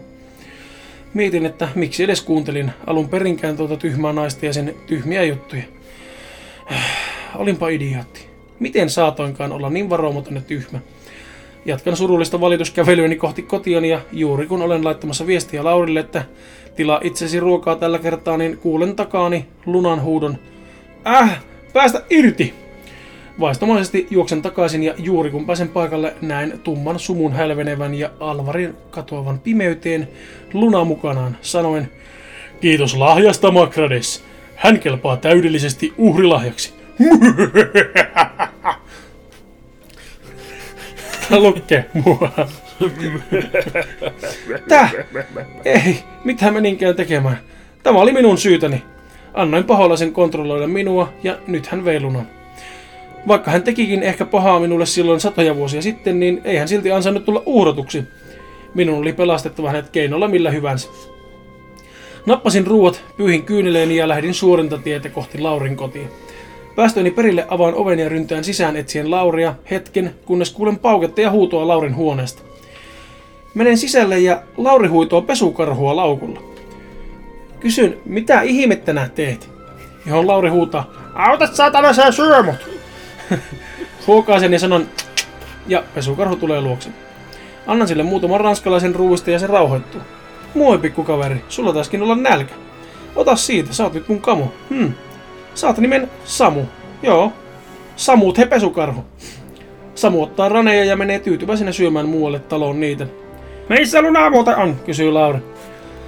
Siitä puheen ollen minulla on kerrottavaa, tokaisin Laurille. No, mitä nyt? Kysyy Lauri. Voinko auttaa jotenkin? Oliko teille riitaa vai sairastuko hän? Ei, kyse ei ole nyt siitä. Nyt on aika kuul- sun kuulla totuus. Törmäsimme matkallamme tänne jälleen uuteen hirviön, joka kulki nimellä Alvar. Alvar kertoi meille paljon asioita, jopa joitain, joita emme olisi halunneet kuulla. Katsos, Luna on tuntenut Alvarin jo pidempään ja sain kuulla, että se kirous, joka minulla on, on täysin Lunan syytä. Kirous!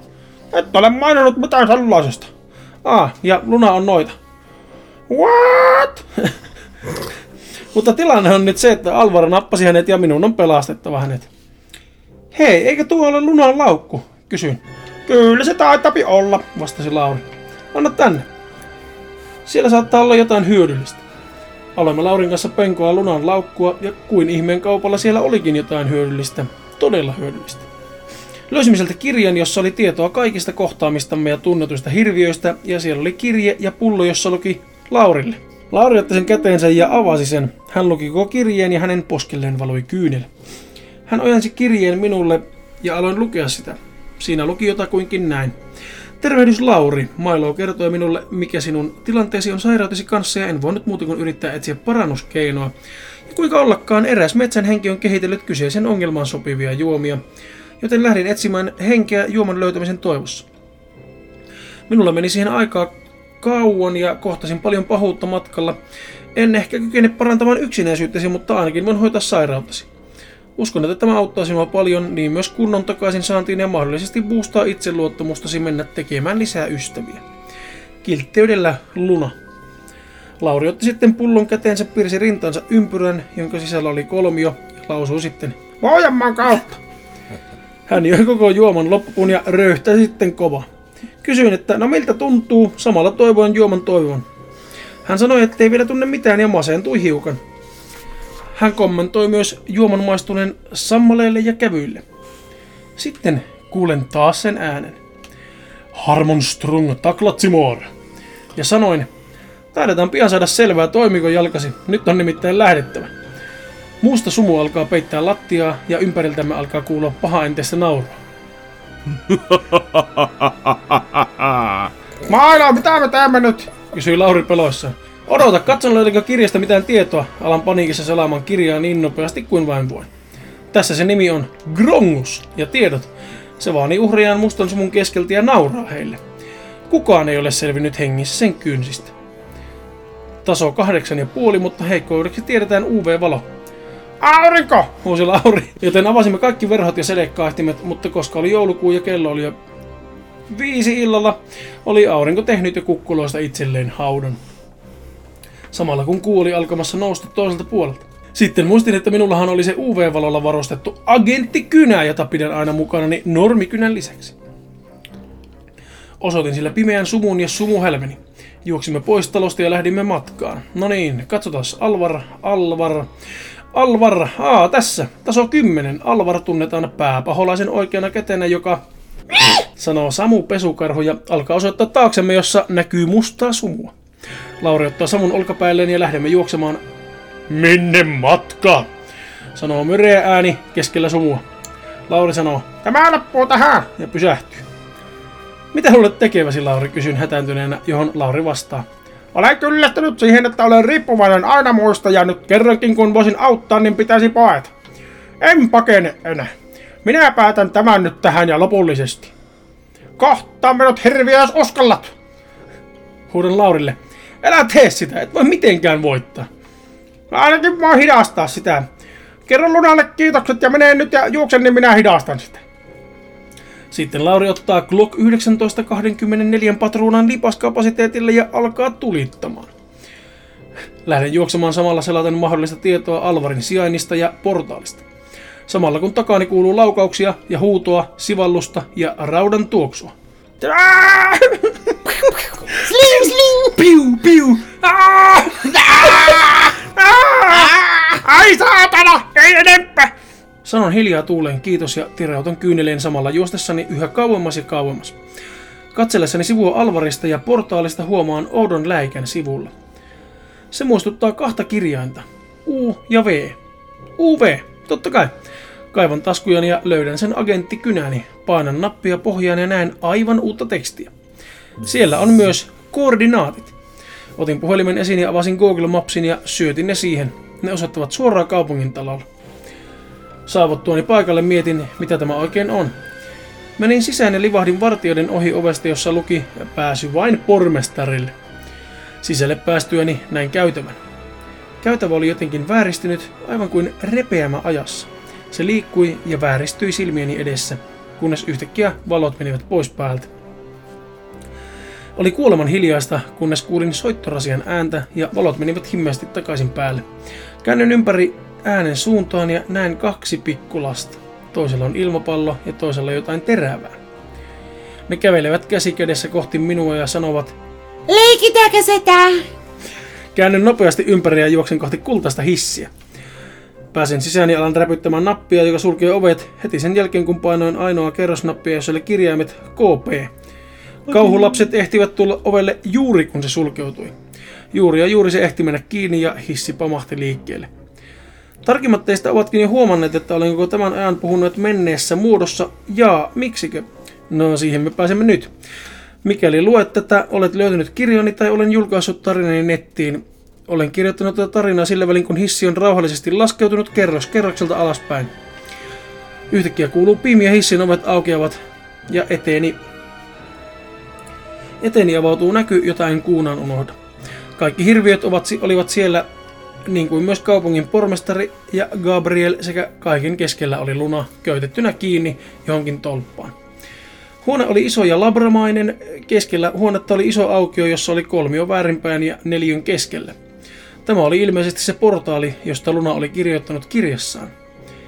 Hirviöt kääntyivät nyt katsomaan kohti hissiä ja näyttivät tyytyväiseltä, kunnes pimeydestä tuli esiin kaikkein ilkeimmän näköinen olento. Se kykeni ottamaan minkä tahansa muodon ja päätyi sitten itse pirun muotoon. Sitten hän katsoi minua kohti ja sanoi, "Ö, katsokaas kuka saapui, itse Makradeshan se siinä. Miten menee Kamu? Kiva kun tulit. Ja taakseni ilmestyneet pikkulapset alkavat työntämään minua lähemmäs pirua ja portaalia. Aha, katsos, muistatko häntä? Ai pormestari, totta kai pormestari Harri Järvelä, mutta mitä hän täällä tekee? Ö, Kuules Makrades, uskon, että pormestari ei ole se, ketä hänen luulet olevan. Muistuuko nimi Darfeus mieleen? Darfeus kuulostaa tutulta, mutta mistä? Olet varmaankin kuullut hänestä historian tunnilta. Sallithan minun hiukan auttaa muistiasi.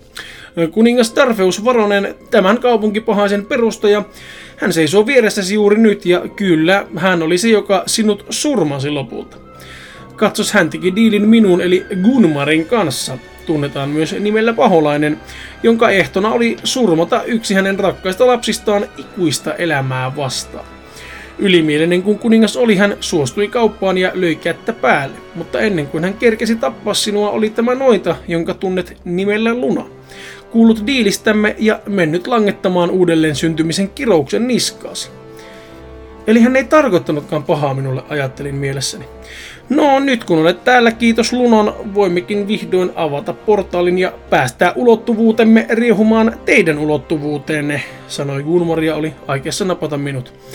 Kuulen Lunan huutavan, pakene, ja näen hänen juoksevan ovesta toiseen huoneeseen. Gunmar kääntyy katsomaan Alvaria ja kysyy, miten hän pääsi vapaaksi. Sori, pomo, hän voitti korttipelin ja lupasi vapauttaa hänet, jos hän voittaa. sanoi Alvar.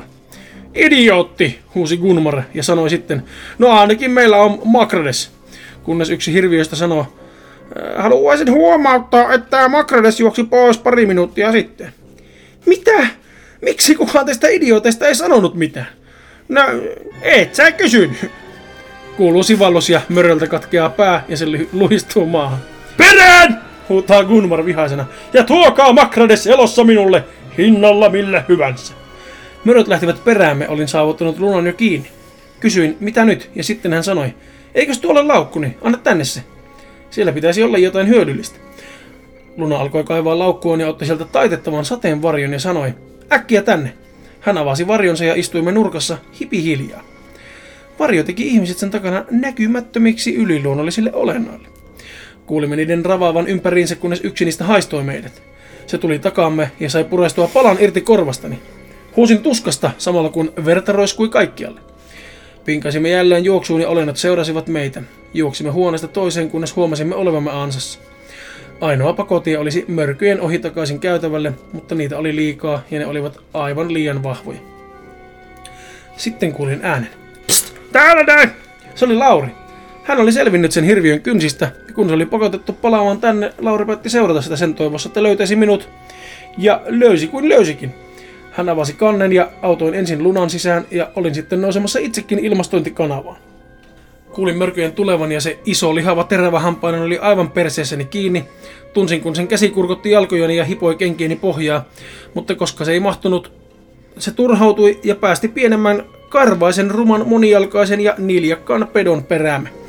Tunsimme sen saavuttaman meitä, se oli aivan kiinni meissä. Asia ei helpottanut se, että nyt jaloissani tuntui heikolta ja iso kaveri oli alkanut lyödä ilmastointiputkea ja osa siitä painui sisään. Onneksi me Urpo löi liian taakse ja murskasi itse sen karvaisen monijalka paskapedon. Päädyimme lopulta toiseen huoneeseen, kunnes luukku altamme petti ja tipuimme haisevaan ja likaiseen huoneeseen, joka oli yltäpäältä verenpeitossa. Siellä roikkui paljon ruumiita ja ruumiin eri osia. Lattiassa oli tummanpunaisesta verestä täyttynyt lattiaviemäri. Sitten katsahdimme sivulle, josta kuului ääni. Miltä maistuu? Ja kun silmämme olivat tottuneet hämärähköön huoneeseen, näemme jotain hirveää. Huoneessa oli alaston laiha tohtori, iso leikkuuveitsi kädessään ja toisessa kädessä hänellä oli uhrin irti leikattuja varpoita, joita hän syötti, syötti tälle. Se ei ollut ainoa potilas, kenelle oltiin tehty tällaista, heitä oli satoja, ja pian tohtori huomasi lekurin riipu yllään meidät ja alkoi jahtaamaan meitä. Lauri koitti ampua sitä, mutta hänellä oli kudit loppu. Juoksimme ja juoksimme, ja siinä välissä ehti tapahtua vaikka mitä hirveyksiä, kunnes päädyimme vihdoin takaisin portaalihuoneeseen. Siellä meitä oli vastassa Gunmar, joka sanoi vain kuuluvan ääneen, Hyvää työtä. En tarvitse teitä enää. ja tappoi kaikki. Muistatko sen vilauksen, Makrades? Vai pitäisikö sanoa Milo? Täh? Mistä tiedät nykyisen nimeni? Kaikki ne vilaukset, jotka näin, ne olivat minä. Tarkkailin sinua ja houkuttelin sinut tähän ansaan. Ja nyt kun olet täällä, voin vihdoin avata portaalin ja tuhota tämän maailman. Portaali alkaa aukeamaan ja elinvoimani alkaa hiipumaan, jolloin kaikki kaikkeus alkoi murtumaan, kunnes sankari nimeltä Lauri tuli esiin ja sanoi, En enää välitä mitä minulle käy. Saan jo kaiken. Saan jo kaiken mitä halus. Nyt on minun vuoroni maksaa takaisin. hän veti taskustaan käsikranaatin ja paljasti tekemänsä pommin toisesta taskusta. Hei, älä tee sitä, Lauri, huusi Luna, kauhistunut ilme kasvoillaan. Meidän on mentävä, sanoin ja tartuin Lunaa kädestä samalla vetäen hänet pois. Gunmar huusi vielä, "Ei!" Ja sitten kuului valtava räjähdys ja tulivanan tullessa meitä kohti sulkeutui hissin ovet juuri ajoissa. Paineen takia hissi pamahti katosta läpi ja lensi halki taivaan suoraan lumipenkkaan. Olimme ottaneet osumaa, mutta olimme elossa. Meitä suretti Laurin kohtalo, mutta hän uhrautui, jotta voisimme voittaa. Astuimme ulos hissistä ja halasimme toisiamme. Sitten katsahdimme kaupungin taloa päin, joka oli romahtanut ja täysi liekkimeri oli päässyt valloilleen. Ajattelin, tässäkö tämä nyt oli? Luna sanoi vielä olevansa pahoillaan ja että kirousta ei voisi poistaa ainakaan hänen nykyisellä tiedollaan. Lähdimme kävelemään kotiani kohti auringon noustessa ja kuun tehdessä kuolemaansa takana. Loppu. Ja loppusanat tässä vielä, että sellainen tarina sieltä ja kiitos mun puolesta vielä. Kiitos, että jaksoitte lukea ja kuunnella tänne asti. Palautetta otan enemmän kuin mielelläni vastaan. Kommentoikaa ihmeessä tämän jakson ilmoitukseen, mitä mieltä olitte, tai tulkaa suoraan IG-diressä laittamaan viestiä. Ja IG on Mr. Mr. Makko 102. En pure, tahtoisin vielä sanoa, että alun perin Lunan piti kuolla ja pistää kaikki kyyneliin, mutta kiinnyin siihen liikaa enkä pystynyt tappamaan sitä. Mutta kenties kirjoitan tälle tarinalle vielä jatko-osan. Vielä kerran iso kiitos ja nähdään seuraavan ilmestykseni parissa. Hei hei! Ja salaisten tietojen mukaan mulla, meillä, on, meillä on se jatko-osa. Oli, mutta me ehkä saatettiin tota jättää se nyt seuraavaan. Joo, katsotaan se jatko-osa joskus tulevaisuudessa, koska ei riitä ääni ihmiselle. Ei. Se oli tarina kirjoittajalta Mr. Makko, eli MR-Makko 102. Sanotaan, että oli kyllä hyvin viihdyttävää pläjäys loppupeleissä. Siinä oli- alettiin vähän ääni Siinä oli, niinkö, vahingossa, niin siinä oli vähän niin kuin kaikkea. Ja se, se nyt vähän eskaloitu tuo tarina, että ääninäyttelyksi. niin, se, se, mä, mä lupasin yrittää olla vetämättä sitä liian komediaksi, mutta se saattoi mennä vähän komediaksi, mutta sille ei nyt kerta kaikkiaan voinut mitään. Se oli tommonen. Pahoittelut tästä nyt toivottavasti viihdyitte. Ja... niin, ainakin itse, ainakin itse viihdyin paremmin lukemisen äärellä, kun vähän heitin tuommoista settiä. Mutta nyt mä haluan kotiin. Mun perse on kipiä tästä istumisesta. Sama vika, sama vika. Että tota, Tässä ollaan täydet työpäivät tehty Kyllä, alle. että kiitos, että kuuntelit tänne. Ja kiitos kaikille tarinoiden lähettäjille. Käykää äänestämässä lempari, lempparitarinaa siellä Instagramissa. Mun ääni ja sanat ei toimi enää. Morrikki fyysisesti ja henkisesti. Kiitos ja anteeksi. Pelätään ja naurataan ensi jaksossa. Moikku! Moi moi. Heräsin jälleen sänkystäni. Sänky, sänkystäni. Paavi karkotti hänet kauat. Kauat, poit. Se sanoi, se sanoi jotain, kuten Harmonstrung taklatsimor. Ja toisti sitä. Sanoppa uudesta. Ootapa hetki. Juuri se nukke, jonka kaveri minulle annoin. Annoin.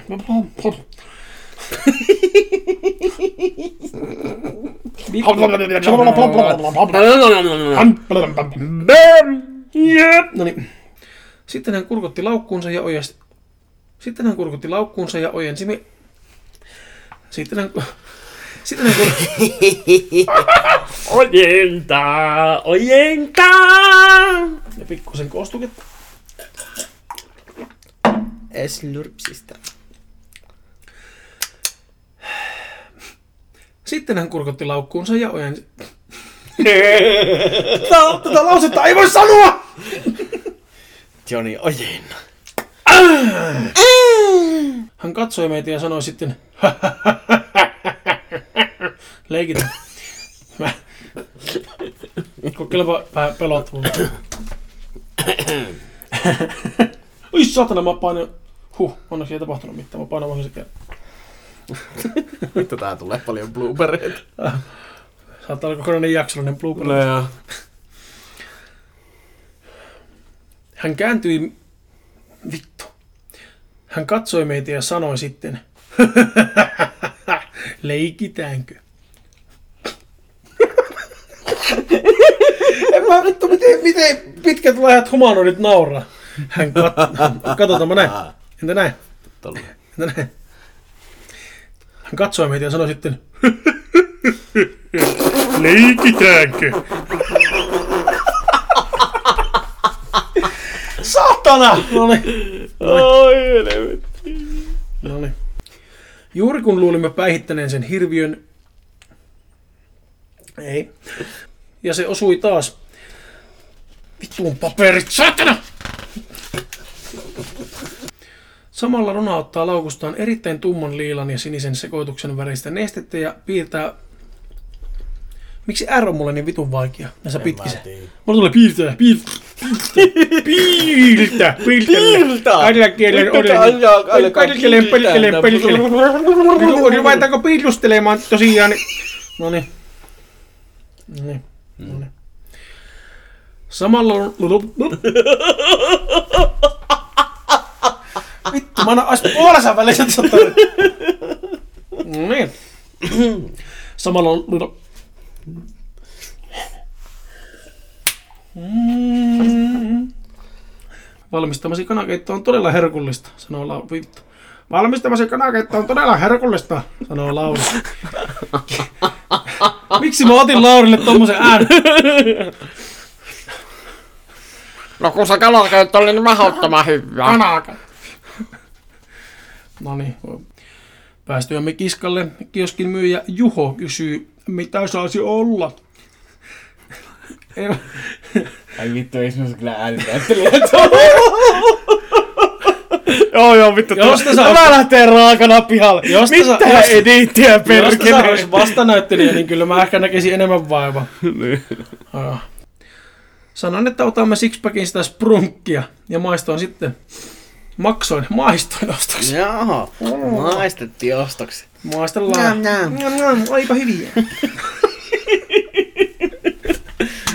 Ai. No niin, otetaanpa uusiksi. Menossa jonnekin Makrades. Mikä on paholaisen ääni? Menossa jonnekin Makrades. Menossa jonnekin mä... Ei tuokaa kipiä. Menossa jonnekin Makrades. Minä olen kivietti. Kivi, ettei tue tällaista paskaa.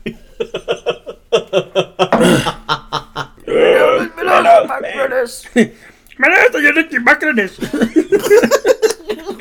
Hei, minä oon tätä paholainen, niin minä oon tätä niin paholainen. Mihin sä olet, mihin sä oot menossa Makrades, niin Makrades hei. Älä mene mihinkään nyt. Älä nyt lähe. Et ollenkaan mene nyt. Ollenkaan vittu.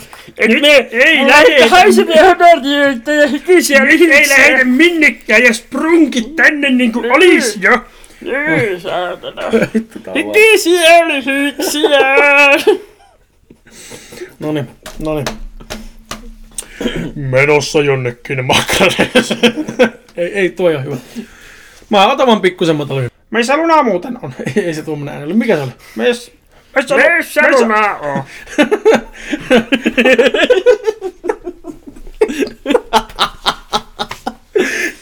Miksi mä äänitin? Tuosta tuli vitu. Laurella. Laure. Pulloissa luki. Laurella. La... Heitäpä jotakin pahaa entistä nauruasia. Vittu, se oli kyllä yhtä se paha entistä Heitä paha entistä nauru. An, an, an.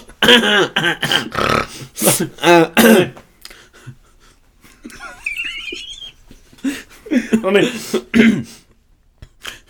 Mailo, mitä me teemme nyt? Joo, jatka. Mailo, mitä me... Ei se voi mennä. Aurinko! Uusi Lauri.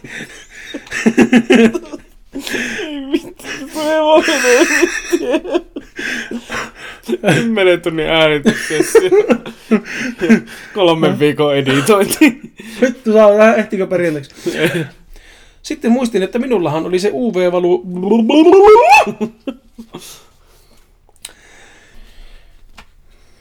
Briu sanoo Samu Pesukarho. Miten, mitä, haluatko nää olla? Juu. Kun mä ajattelin, että menee... Olpa hetki. Öö, Tunnetaan pääpaholaisen oikeana kätenä, joka sanoo, sanoo Samu Pesu... Sanoo Samu Pesu... Vittu! Sanoo Samu Pesu... Sanon hiljaa tuuleen, kiitos, ja tirautan kyyneeneen... Kyyn... Kyyneeneen! Tirautan kyyneeneen! Vittu, mä joudun vielä editoimaan tämän jakson. Vittu onnea menestystä. Sanon hiljaa ki...